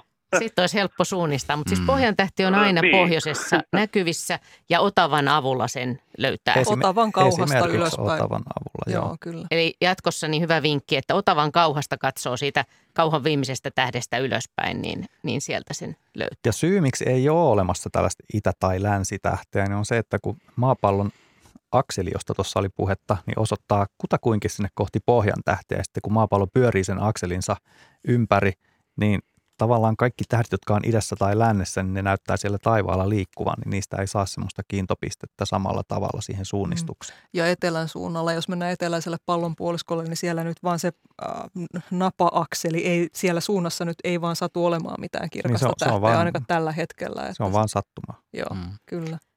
Mutta Kiitos. pohjan tähti on tosiaan sitten monissa tarinoissa ja lauluissa ja kertomuksissa sen takia sitten niin nostettu niin esiin, koska se aina on täällä ja jos on jossain etelässä vaikka, niin voi ikävöidä tänne pohjan tähden alle. Pohjan tähden alle. Joo, nimenomaan. Kiitoksia Timo, tämä oli mielenkiintoinen aihe tämäkin. Ja kun Timo mainitsi sen pahvisen kaukoputken, niin täällä pyöriteltiin päätä, ei, ei muisteltu studiossa mikä se on, mutta pakko ottaa nyt kiinni, kun Peppikin oli saanut vai saamassa lahjaksi sen kaukoputken, niin millainen sitten olisi se hyvä kaukoputki, jolla voisi aloitteleva tähtiharrastaja aloittaa? Mielellään ehkä jotain muuta kuin pahvinen kaukoputki, vai kuinka? No ei kai siinä pahvissa on muuta vikaa kuin, että se on huono kosteudessa ja kylmässä ja vääntyilee ja silleen, että ne linsit No joo, ei siinä tuli aika monta huonoa No, puolta. Mutta tota, jos on kotona kiikarit, kannattaa heti yrittää niillä ensin, Kannattaa koska, aloittaa aina kiikareilla. koska niissä on paljon isompi näkökenttä ja ne kohteet on tosi paljon helpompi löytää. Ja sitten, no semmoinen, yleensä kiikarit ei sen tarvi olla kuin semmoinen niin kuin kyynärpäästä sormien päähän pituusluokkaa oleva, niin sillä saa jo aika hyviä suurennuksia. Ja enemmänkin sitten se, että onko se tosi painava jalusta, jaksaako sitä liikutella, tarviiko sitä liikutella. Mutta toisaalta se jalustan on syytä olla riittävän tukeva, että jos se on kauhean hutera, niin sit siitä kaukoputkesta ei ole mitään iloa. Ja sitten nykyisinhän myydään tällaisia, missä saa niin kuin valmiin tietokoneohjauksen siihen. Et siinä on vähän niin kuin semmoinen sitten valinnan paikka, että haluaako laittaa vähän enemmän rahaa ja ostaa sen tietokoneohjauksen, jolloin kun laittaa sen alkuasetuksilla sen kaukoputken niin kuin oikein, oikeaan suuntaan, niin sitten sieltä voi sillä LED-ohjaimella tai jossain tapauksessa jopa vaan kännykän sovelluksella niin valita sieltä hakemistosta kohteita ja painaa enteriä ja putki kääntyy haluttuun suuntaan. Mutta silloinhan siinä jää niin kuin oppimatta se monikin pelailu, mikä tulee semmoisessa, kun ostaa ikään kuin semmoisen yksinkertaisemman kaukoputken, missä ei ole tietokoneohjausta, missä pitää vähän osata sitten suunnata sitä oikeaan kohteeseen ja tehdä tollasta, joka taas sitten kartuttaa aika montaa taitoa ja joka vaatii nimenomaan sitä kärsivällisyyttä. Mutta mä jotenkin, aina kun ruvetaan puhumaan kaukoputkista, niin mä jotenkin mun tekee mieli täältä huudella sivusta, että, että tähti, tähti taivaasta saa tosi paljon irti jo paljain silmin, siitä saa tosi paljon irti kiikareilla. Ja ei ole mikään pakko siis toisin sanoen, että, että voi jotenkin harrastaa tähtiä, niin investoida tosi isoon ja kalliiseen kaukoputkeen, että tämä ei vaadi sitä. Mutta jos sen haluaa tehdä, niin aloittaa mieluummin jostain vähän maltillisemman kokoisesta, kevyehköstä, jos sitä ei voi pitää ulkona ja sitä pitää koko ajan roudailla ympärinsä, niin sen tarvii olla kevyt, mutta että esimerkiksi Ursasta saa hyvää neuvontaa ennen kuin me edes myy, yritetään myydä mitään, että voidaan auttaa löytämään semmoinen itselle sopiva ja tänään, tänään hän kaikki jännät jutut, mistä ollaan puhuttu, niin nehän on ollut sellaisia, että ulos vaan ja katsotaan paljon silmiin. Hmm. Ja sekin on musta hauskaa, kun tässä just huomannut on ollut lapsia, on joku muistellut lapsuudessaan niitä kysymyksiä tai just on ollut lapsi soittanut ja muuta. Hmm. Että aika monet näistä avaruuden kysymyksistä voi olla sellaisia, että, että, että niitä samoja asioita pohtii aikuiset ja lapset ja me kaikki pohditaan ehkä läpi elämämme, eikä ne vaadi välttämättä sitä, että pitää nähdäkään niin tarkasti. Tuukka, sä joskus vinkkasit, että yksi hyvä idea on mennä pötkölleen. No niin joo, tietysti niin kuin se maku, niin. makualusta on hyvä niin, että, varuste. Niin, pötkölleen sitten, rauhassa ja voi katsella ihan, ihan paljon silmikin siinä mielessä. Joo, silloin ei niska kipeydy ja ei mene tähdenlennot sitten selän takaa. Täällä onkin muuten Katja laittanut just viestin, että iltaa meillä on mieheni kanssa tapana mökillä talvella ollessamme makoilla Karjalan Pyhäjärven jäällä makuupuusissa talvivermeet päällä ja kiikaroida taivaalle ihan mieletön määrä näkyy tähtiä pimeässä. Tuttuja Espoossa näkyviä tähtikuvioita ei meinaa erottaa, koska ikään kuin hukkuvat muiden tähtien ja planeettojen joukkoon. Eli siinä ollaan just asian ytimessä siellä siellä tota, Anne, Anne on aivan liekeissä tämän viestin kuultua. Tuo makuupussi kuulosti musta hyvältä myös. Kyllä, Joo. ja toi on aina hyvä muistutus siitä, että, että tosiaankin, että siellä niin kuin Espoossa se helposti unohtuu, jos ei pääse tuollaiseen paikkaan. Mäkin haluan tuollaiseen paikkaan. Mm. mikä, mikä se oli? Mitkä ne olikaan ne koordinaatit? Karjalan Pyhäjärven jäällä. Sinne Seuraavaksi vaan. me ollaan siellä kaikki sitten Hei, heidän seuranaan. Tähän voisi heittää tuota vinkiksi, jos itseltäkin puuttuu tämmöinen pimeä paikka, niin me kerätään tällaista pimeiden paikkojen karttaa. Se karttuu sillä lailla, että sinne ilmoitetaan uusia pimeitä paikkoja, joten sinne vaan ilmoittelemaan niitä taivaanvahti.fi kautta – havaintopaikat. Ja pimeys tässä kohtaa, pimeä paikka ei tarkoita mitenkään sellaista huonoa pimeää Ei, kun mestaa, nyt puhutaan niistä että... hyvistä pimeistä paikoista ja ne on luokiteltu sen mukaan, että miten helposti linnunrata erottuu siitä. Ja tossakin on eroja, niin kuin, että kun sanotaan pimeä paikka, niin kyllä siellä metsässä on himputin pimeätä, mutta ei siellä se tähtitaivas näy. Et sitten siinä pitää arvioida sitten, että okei. Niin luolassakin kuinka, on niin, pimeä. Niin, kyllä, nimenomaan. kyllä. mutta kun sitten se pimeä taivas on oma juttunsa. Juu. Eli pimeällä taivaalla me siis tarkoitetaan oikeastaan tosi kirkasta, mahdollisimman kirkasta niin. ja valoisaa taivasta. Niin, pimeä taivas voi olla myös, tai useimmiten se on se pilvinen taivas ja siitähän me ei tykätä ollenkaan. Ei Otetaan Ari mukaan lähetykseen. Hän on soittanut meille Turusta. Terve. No juu, hei. hei. Hyvää hei. iltaa. iltaa. Tuota, mielenkiintoista tästä, että miten mikäkin innostaa ja lähtee tähän näin tähtien katsomiseen ja muualle, niin mun isä oli merikapteeni ja me oltiin isän mukana laivalla ja sieltä isä opetti sitten näkemään merellä pohjan tähden ja suunnistamaan sen mukaan ja löytämään sen pohjan tähden myöskin, mikä te jo mainitsitte tuossa noin sitten niin tuota aikaisemmin siitä se Otavan kahdesta viimeisestä tähdestä, siitä suora viiva ylöspäin, niin se oli pohjan tähti ja se pysyy paikalla ja sen mukaan hänkin oli ainoa kertonut ainakin jossain vain vähän katsoneen, mikä suunta on. Kyllä. Juu, ja sitten sitten toinen sellainen, niin mä muistan, sitten oltiin vähän pitemmälle, oltiin jo, kun ensimmäiset Sputnikit lenti, niin niitä kovin katsottiin ja saman tien katsottiin myöskin muitakin tähtiä sitten. Mutta tota, mun varsinainen kysymykseni jo liittyy näihin planeettoihin ja niiden kiertoratoihin. Että mä olen muistavina niin, että määritelmä on, että planeetan kiertorata on ellipsi, jonka toisessa polttopisteessä on aurinko. Kyllä.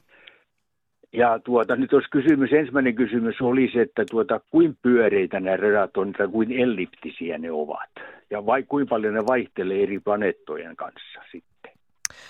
Kyllä ne aurinkokunnassa ne on varsin pyöreitä, mutta toisaalta kyllä sitten niin elliptisiä, että kyllä niillä on sitten jo ihan, ihan vaikutuksia, että esimerkiksi mitäköhän mulla oli äsken just erittäin hyvä mm-hmm. esimerkki mielessä, mutta nyt se meni pois. Mutta tota, et sitten jos me katsotaan jotain tällaisia muita tähtiä kiertäviä planeettoja, eli niin kutsuttuja mm. eksoplaneettoja, niin siellä sitten voi nähdä hyvinkin soikeita ratoja. Ja yleensä nämä, jos me ajatellaan, miten planeetat syntyvät, ne syntyy tällaisessa kiekossa, jossa luontaisestaan tulee tällaisia hyvin pyöreitä kiertoratoja sen tähden ympärille, mutta sitten kun siellä on, niin kuin mä tuossa aikaisemmin jo puhuin, että aurinkokunnan nuoruudessa oli tällaisia isoja törmäyksiä ja myöskin tällaisia lähiohituksia, Joo. niin tällaiset yleensä sitten on niitä, jotka ajaa planeettoja tällaisille so, vähän soikeammille radoille. Ja tässä nyt voidaan päätellä se, että aurinkokunnassa ei kauhean raisua meininkiä sitten kuitenkaan ole ollut, että joo, joo. verrattuna joihinkin tunnettuihin eksoplaneettajärjestelmiin. Plutoa, kun aikaisemmin kutsuttiin planeetaksi, niin sillähän on semmoinen... Se on, sitä mä tässä vähän mietin joo, just, että otako Aika se... elliptinen rata verrattuna sitten näihin mitä nykyisin kutsumme planeetoiksi. Kyllä, Pluto määritellään nykyään kääpiöplaneetoiksi. Voi olla, että asiasta ehkä keskustellaan vielä, mutta tällä hetkellä se on kääpiöplaneetta ja sillähän se on osan radastaan Neptunuksen radan ulkopuolella ja sitten osan ra- radasta on Neptunuksen radan sisäpuolella, eli, eli se on hyvinkin, hyvinkin joo, oikealla radalla. Ja koulukirjoista, kun on aika monet meistä oppinut sen, että maapallon ratakin on elliptinen, niin niissä kirjankuvissahan sitten se piirretään todella selvästi elliptiseksi, vaikka oikeasti se olisi joo, kyllä joo. näyttäisi niissä siinä mittakaavassa täysin pyöreältä. Täysin pyöreältä. Et kun harp harpilla piirtää joo, joo. itse ympyrän, niin ei se sen enempää ole elliptinen se maapallon rata. Selvä, selvä. Joo. selvä. No entä, entä sitten toinen, tämä jatkokysymys tähän näin, että kiertääkö ne kaikki planeetat samaan suuntaan sitä aurinkoa?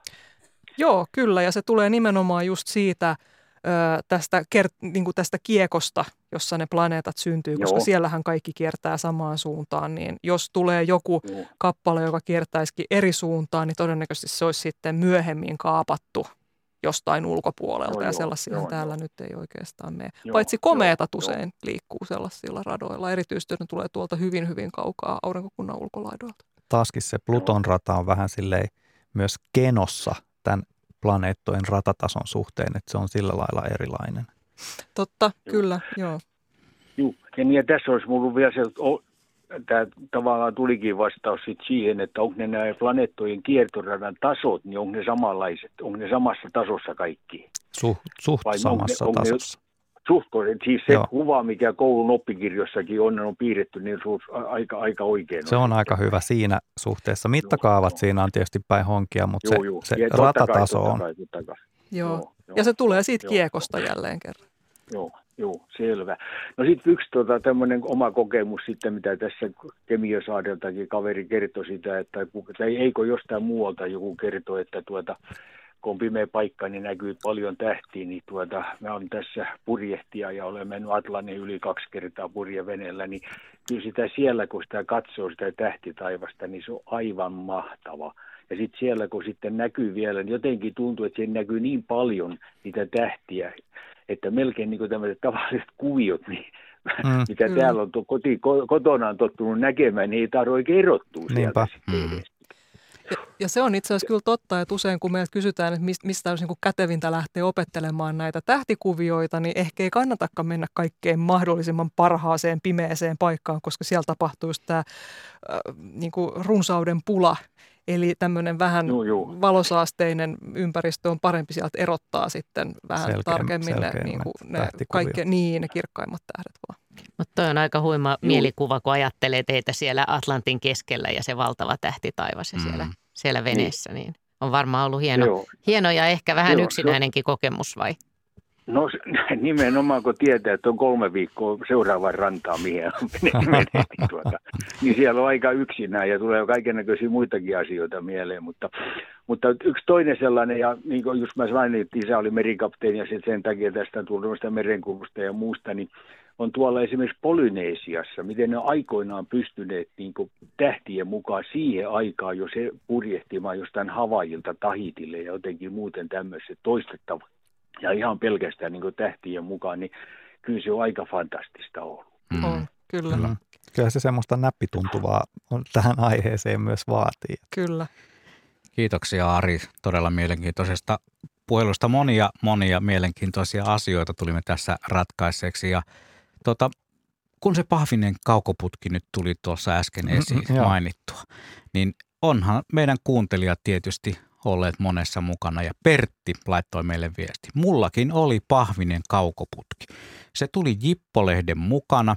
Mun piti väkisin saada se ja kun sain ruinattua rahat, rahat lehteen, niin kaatosateessa Jopolla hurautin kioskille – ja kuuta katselin ensin ja häkellyin kyyneliin katsellessani kraatereita ja uusia kuun muotoja.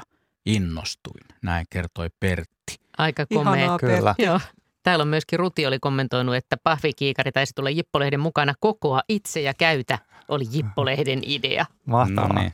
Aika Jippo. Toi, Pointsit Jipolle. Kyllä, ja toi kuuhan on erinomainen huomio myös tässä, koska mm. kaikista taivaan kappaleista, mitä nyt sitten millä tahansa kotiinsa saatavalla laitteella kattookaan, niin kuu on ainoa, joka näyttää kolmiulotteiselta. No okei, okay, Saturnuksen renkaat näyttää kolmiulotteiselta. Mutta siihen tarvitaan jo kaukoputki. Niin, mutta et kuusta näkee, että siellä on vuoria ja siellä on kraaterien reunoja ja pystyy niinku kuvittelemaan, että hei, se on oma maailmansa ja siellä on maisemia ja ei tarvitse katella kuin vartin verran, niin näkee, että se valon ja varjon raja siinä on liikkunut ja sitten jonkun vuoren huipun tota, vuoren huippu alkaa valaistua siellä pimeällä puolella ja siinä niin kuin tapahtuu tuollaisia jännittäviä seikkoja. Ja siinä mielessä semmoinen joku puolikuu ehkä on kaikista parhaimmillaan, koska ne varjot on myös pisimmillään silloin. Toihan on tosi hyvä vinkki, eli aikaa kuun katsomiseen. Kyllä, ja ylipäätään ihan kiinnostusta kuun katsomiseen. Me helposti unohdetaan se. Siellähän se on, se on jotenkin arkinen, sitä ei tarvi jotenkin, se ei ole mikään tapaus, että nyt muuten tänään näkyy kuu pitkästä aikaa. Ja, ja, tota, ja se, että usein ajatellaan, että täysikuu on se juttu että täysikuu on ainoastaan se kuun se juttu, mutta itse asiassa just puolikuun aikaa siinä on se yön ja päivän varjon niin sanottu terminaattori, niin siellä näkyy hienosti kolmiulotteisia mm. muotoja. Ja taitaa tuossa tota, ensi viikolla alkaa taas uuden kuun kasvu ilta taivaalla, mitä voi seurata, mikäli sääolosuhteet sen mm. sallivat. Ai niin, ne pilvet, niin. joo. Niin, oliko Tost, siellä jotain tuota, semmoista? Semmoinen, semmoinen tuli mieleen tuosta vielä tuosta, kun kysyttiin tuosta planeettojen ratatasosta, niin sehän on se syy, minkä takia ne planeetat näkyy siellä aina tietyssä suunnassa. Sen takia se Venus ja Saturnus ja Jupiter on nyt siellä rivissä. Mm-hmm. Et kun me mm. kautaan taivaalle, niin me nähdään se planeettojen ratataso, missä ne kiertää auringon ympäri. Että ne ei voi mennä niin kuin siellä taivaalla ihan missä sattuu, vaan ne menee siitä tiettyyn reittiin. Toikin on aloittelijalle just ehkä hankala hahmottaa, että se voi luulla, että miten sä voit tietää, että ne voi olla niin kuin ihan missä niin, vaan, mutta ei, ei, ei, voi, ei olla, voi olla. Ikinä ei voi olla planeetta Orionin tähtikuvion tai Otavan suunnalla, koska ne menee sitä omaa ratatasoaan siellä. Mm, siinäpä taas pohdittavaa ainakin sellaisille henkilöille, jotka eivät ole koskaan tuota asiaa enempää ehtineet ajatella, eivät ole osanneet ajatella. No. Se on myös niitä juttuja.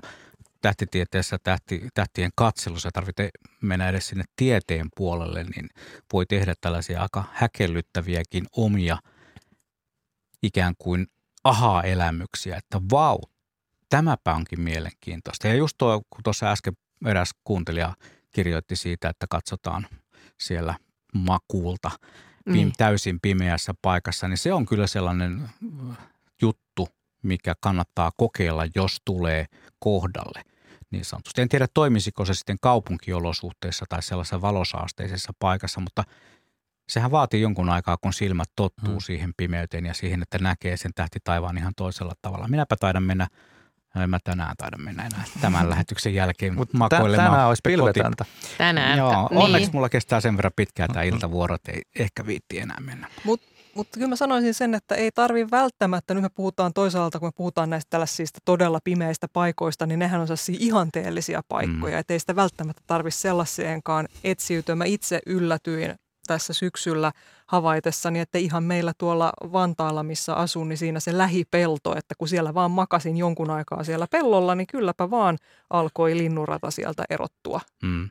Että, että se oli jo semmoinen, että ei se ollut mikään tämän poikkeuksellisen mm. pimeä Niin toi on hyvä huomio. Puhuttiin kuusta ja nyt tosiaan tästä pimeästä niin, että sehän kestää jonkun aikaa, että silmä myöskin tottuu. Että, että kannattaa mm. niin kuin, viettää sen verran aikaa, että, että silmä ja. tottuu. Tota. Ja sitten se, mistä me Tuukka joskus tehtiin radio-ohjelmaa yhdessä, niin se oli musta myös kauhean jännä asia, mitä mä en ollut sillä lailla ajatellut, että miten hieno – hienoa esimerkiksi täällä meillä on harrastaa tähtiä, kun, kun ne tähdet tulee taivaalle niin kuin yksitellen, kun se hämärä mm. tulee niin hitaasti meillä, että, että ne ikään kuin syttyvät sinne mm. yksitellen. Ja yksi vinkki siihen hommaan, jos meinaa, että silmät tottuu siihen pimeyteen ja niiden tähtien katseluun, niin siinä kohtaa kännykän voi laittaa taskuun ja sammuttaa näytön, eikä kannata kolmen minuutin välein katsoa, että olisiko Facebookiin tullut jotakin mielenkiintoista. Antaa silmien rauhoittua.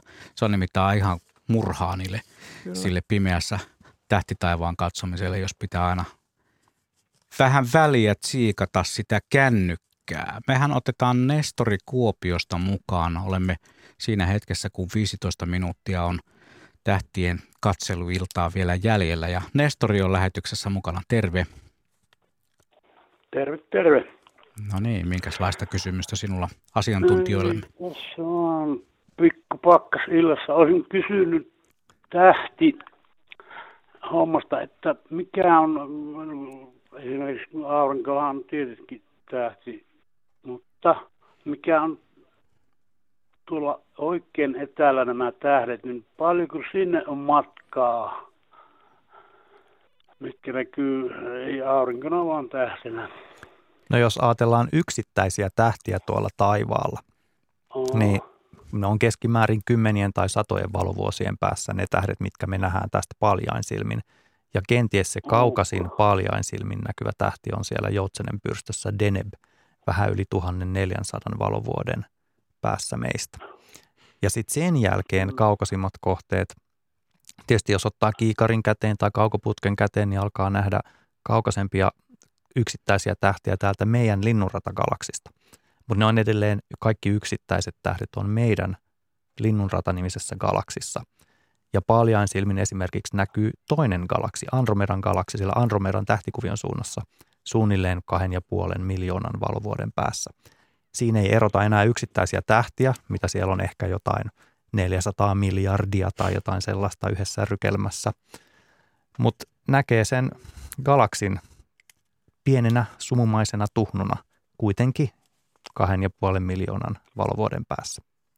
Ja sitten taas, kun otetaan mm, isompia laitteita, kiikareita ja kaukoputkia ja muuta, niin sitten aletaan näkeä kaukaisempia galakseja. Ja, ja mikäs, muistatko Anne, mikä on kaukasin kohde, mikä on millään nähty koskaan. Mennään jo aika mm, pitkälle. Joo, mennään aika pitkälle. Se on hankalaa, koska sitten me ruvetaan mittaamaan. Me puhutaan enää oikeastaan valovuosista, vaan me puhutaan punasiirtymistä ja se on siellä jossain yli 11 setan päässä.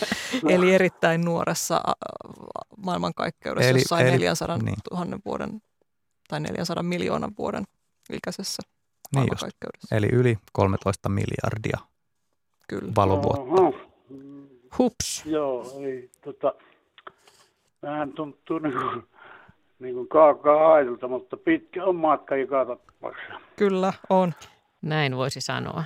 Entäs mikä se on lähin tähti, minkä pystyy meillä havaitsemaan, jos ei lasketa meidän omaa aurinkoa? Pohjoiselta pallonpuoliskolta vai ylipäätään No pohjoiselta pallonpuoliskolta. Mikäköhän olisi lähin tähti, mikä me nähdään? Öö, en tiedä. Vega on aika lähellä, mutta onko se lähin? Se on muutaman, Siriuskin on vaan joku kahdeksan ja puoli valovuotta. Sitä mä en muistanutkaan. No Sirius voisi olla jo aika hyvä. Hmm. veikkaamme Siriusta. Veikkaamme Siriusta. Kiinnitämme vastauksen. O- oliko sulla, no. Ari, vielä jotakin, eikö anteeksi, Nestori, jotain muuta vielä tässä mielelläsi? just se kuulin yksi päivä radiossa, kun mainitsi nämä astronaamit tuosta pari kaveria lähteä tuota, aluksi ulkopuolelle, niin eihän ne voinut lähteä, kun se olisi voinut tulla vaikka nappi ohtaa, miten se sanottaa. Aika vaarallista touhua tuo. No avaruushan on vaarallinen paikka. Heti kun mokaa, Joo. niin kuolee. se on niin lyhyesti sanottuna. No. Näin. Avaruus on vaarallinen paikka. En tiedä, olisiko tässä ollut kyse siitä jostain mikrometeoriiteista. Sitten Mä luulen, että se oli tämä, kun tuota niin, venäläiset tää... harjoitteli sitä satelliitin Kyllä. tuhoamista Kyllä. ja avaruusasemalla miehistö valmistautui siihen, että siitä tulee avaruusromua sinne. Niillä on tietysti niin varotoimenpiteet, että mitä eri tilanteissa toimitaan ja, ja tämä oli nyt sellainen. Kyllä joo, siellä, siellä niillä, sillä korkeudella tosiaan, kun tuommoinen avaruusromu tulee, kun se tulee nopeammin kuin kiväärin luoti, niin se on, voi tehdä mm. pahaa jälkeä kyllä. Mm, varmasti hengenlähtö lähellä. Näin on. Kiitos. Tota, Kiitos soitosta. Onko olisin vielä pienen kysymyksen? No, joo. No niin, ole hyvä vaan.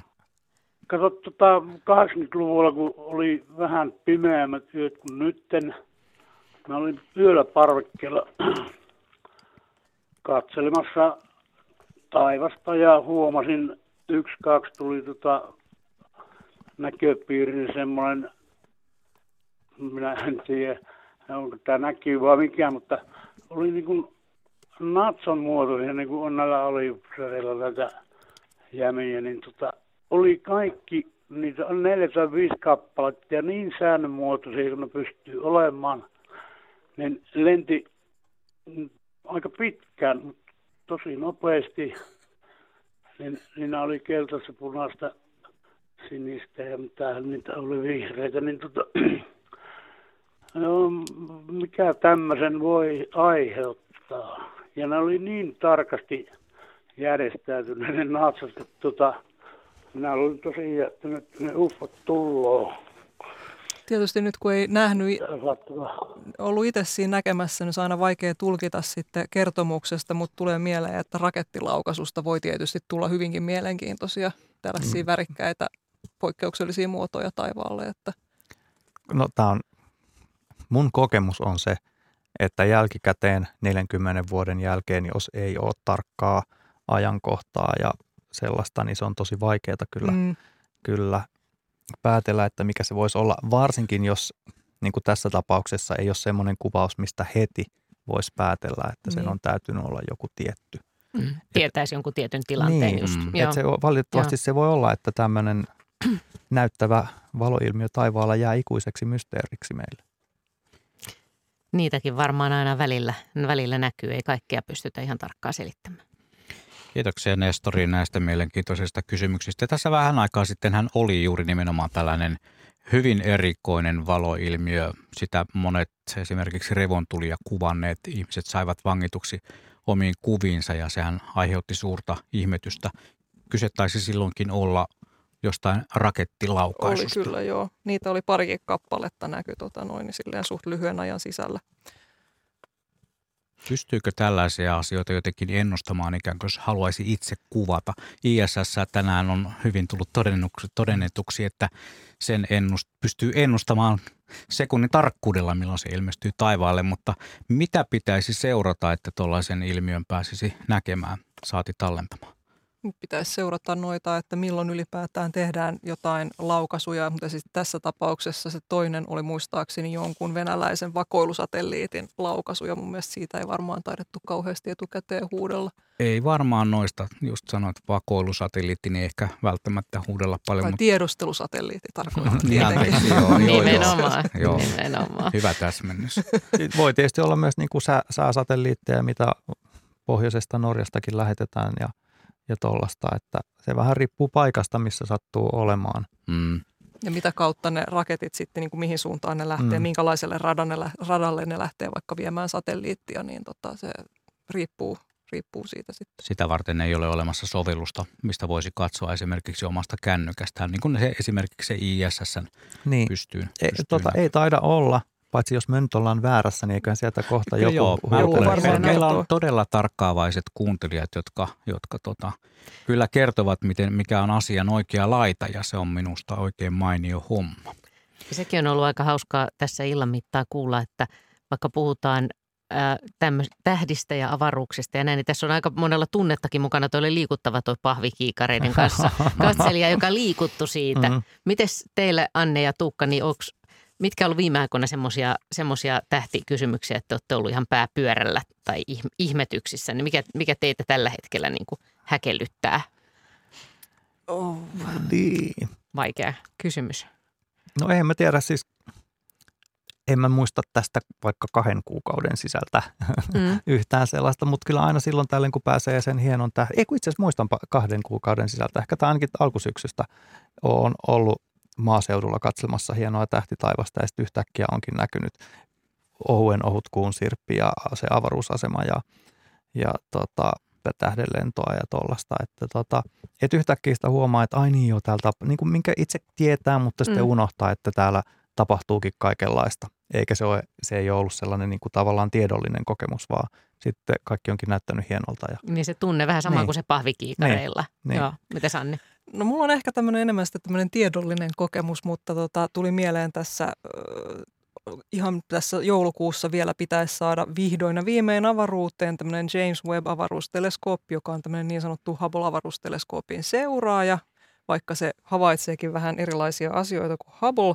Mutta Hubblehan on ollut mieletön, se on räjäyttänyt tajunnan itse kullakin monta kertaa jo, mutta et se, että James Webbin näihin kohteisiin muun muassa kuuluvat nähdä ensimmäistä kertaa koko universumin ensimmäiset tähdet ja galaksit. Tämä on semmoinen, mikä mulle wow. niin kuin nostattaa hiuksia päähän, päähän päästä. niin mulla. Mm. Nimenomaan, joo. Tämä, äh, tosiaan tähtien katselu ilta alkaa tulla päätökseen. Ollaan puhuttu, ollaan tosi paljon ehditty kyllä puhua kaikenlaista tässä. Ja ollaan puhuttu myöskin vähän tästä ajasta ja tästä satavuotiaasta Ursan historiasta ja tähtitieteen käsitysten muutoksista. Mutta jos ajatellaan sata vuotta eteenpäin tästä, niin, niin onks, eikö sitä aika hurja ajatella, että mitä hän, kun on Ursan 200-vuotisjuhlat esimerkiksi, miten, miten paljon meidän ymmärrys on silloin muuttunut? No toivottavasti me tiedetään, vihdoin on löytynyt pimeän aineen hiukkanen jo siinä vaiheessa. Me tiedetään, mitä on pimeä energia tai onko sitä. Me ja. osataan yhdistää yleinen suhteellisuusteoria kvanttimekaniikka toisiinsa. Kyllä kvanttigravitaatio on, tu, ei välttämättä, onko on kaiken teoriaa vielä. Mm. Ehkä to, on hirveän vaikea, kun katsotaan miten nopeasti, kun tiede edistyy oikeastaan jatkuvasti kiihtyvällä nopeudella, niin on jotenkin tosi vaikea edes kymmenen vuoden päähän arvioida, että mitäköhän silloin jo tiedetäänkään. No kymmenen vielä, mutta niin kuin jo 20 vuotta on jo tosi vaikea. Mm, mm. Tämä menee niin hurjaa vauhtia. Tässä on yllätytty niin monta kertaa. Niin, ja kun ajatellaan sata vuotta taaksepäin teknologista kehitystä, niin kun se tuntuu kiihtyvän koko ajan, niin mitä kaikkea seuraavat sata vuotta tuokaan sitten sillä saralla? Kyllä, mutta mä toivon, että seuraavan sadan vuoden aikana saataisiin nyt edes yksi kunnolla paljain silmin näkyvä komeetta tänne pohjoiseen. se, on, se on, mä olisin tyytyväinen siihen. Kyllä, saisi tulla vähän aikaisemmin kuin niin. sadan vuoden sisällä. niin mäkin ajattelin. Nämä on kato nämä tähtitieteelliset skaalat silleen niin kuin noin sata vuotta. Se on aika semmoinen hyvä Tässä haarukka. pitää olla kärsivällisyyttä, mutta Kyllä. se ei nyt luultavasti ole tämä Leonard kuitenkaan. Se tuskin on Leonard. Onko se Leonardo niin uusi, että me ei vielä tiedetä edes, että tuleeko se tuota, toistuvasti näkyviin meidän? Öö, no itse asiassa se kyllä tiedetään. No niin, kerro, Komeetta Leonard on, on tulossa hyvin kaukaa aurinkokunnan ulkolaidoilta. Se ei ole koskaan aikaisemmin käynyt auringon lähellä ja kun se ohittaa auringon, se ei tule koskaan palaamaan enää tänne. Eli ainoa mahdollisuus. Mutta sanotaan näin, että aurinkokunnan ulkolaidoilla jo noin puolivälissä lähimpiä tähtiä on tämmöinen ihan mielettömän suuri komeetta ydinten varasto. Ja niitä kyllä riittää siellä, että sillä lailla se, että jos Leonardin missaa, niin niitä potentiaalisia pyrstötähtiä on kyllä ihan pilvin pimeisiä. Totta, kyllähän melkein joka talvi on joku semmoinen kiikarilla tähtäiltävä komeetta ollutkin täällä, mitä voi yrittää. Kyllä. Löytyykö nämä komeetat muuten näistä älypuhelimien tähtitaivas-sovelluksista? Eräs kuuntelija haluaisi tietää sitä, että mitä olette asiantuntijat mieltä näistä sovelluksista? No Ursallahan on oma tähtikarttasovellus ja sieltä, sinne nyt on myöskin merkitty tämä komeetta Leonard, eli, ja, ja siinä on vielä hyvä se, että siinä toimii tämmöinen asentoohjaus, että sitä mobiililaitteen suuntaa taivaalla ja vähän kääntää sitä, niin siellä se tähtikartta pyörii, eli sen avulla pystyy yrittää haarukoida sitä, että mitä kohdetta juuri par aikaa katson. Ursa.fi kautta tahtikartta-sovellus, se on maksuton. Siinä on Ursan jäsenille vähän lisää ominaisuuksia, mutta se toimii erinomaisesti ihan kaikille. Mahtavaa. Niin, kerropa. Välttämättä kaikista tähtikarttasovelluksista ei löydy uusimpia komeettoja. En tiedä, osa, osaa päivitetään niiden kanssa ja osaa ei. Ja esimerkiksi semmoinen internetsivu kuin Heavens Above, taivaat yllämme, heavens-above.com, niin sinne voi laittaa oman paikkakuntansa ja sitten klikata tekstiä komeetat ja sinne tulee lista, mistä näkee, että mitä komeettoja on mahdollisesti näkyvillä. Tänään kun puhuttiin, aloitettiin tämä lähetys, puhuttiin siitä tulipallosta, niin tsekkasin ihan huvikseen tuon taivaanvahdin, niin – on se nähty Virtasalmella, Hankasalmella, Seinäjoella, Vantaalla, Vesilahdella, Lopilla, Ruovedellä, Lappeenrannassa, Espoossa, Järvenpäässä, Juvalla, Siilijärvellä, Kangaslammella, Imatralla. Eli jos haluaa tietää, mistä oli kysymys, niin kannattaa käydä kurkkaamassa. Sieltä löytyy dataa. Taivaanvahti.fi. Ihan loistava. Ja tähän tähtien katseluahan voi tehdä aina, kun tosiaan ei ole niitä pilviä. Tämä on myöskin korona-aikaan ihan loistava loistava harrastusmuoto, että voi pitää etäisyyksiä, vaikka lähtisi porukassakin liikkeelle. Kyllä, ja meilläkin se on näkynyt Ursassa tota, tämä kasvanut kiinnostus nimenomaan koronan aikana. Että tämä on hyvä harrastus tässä vaiheessa.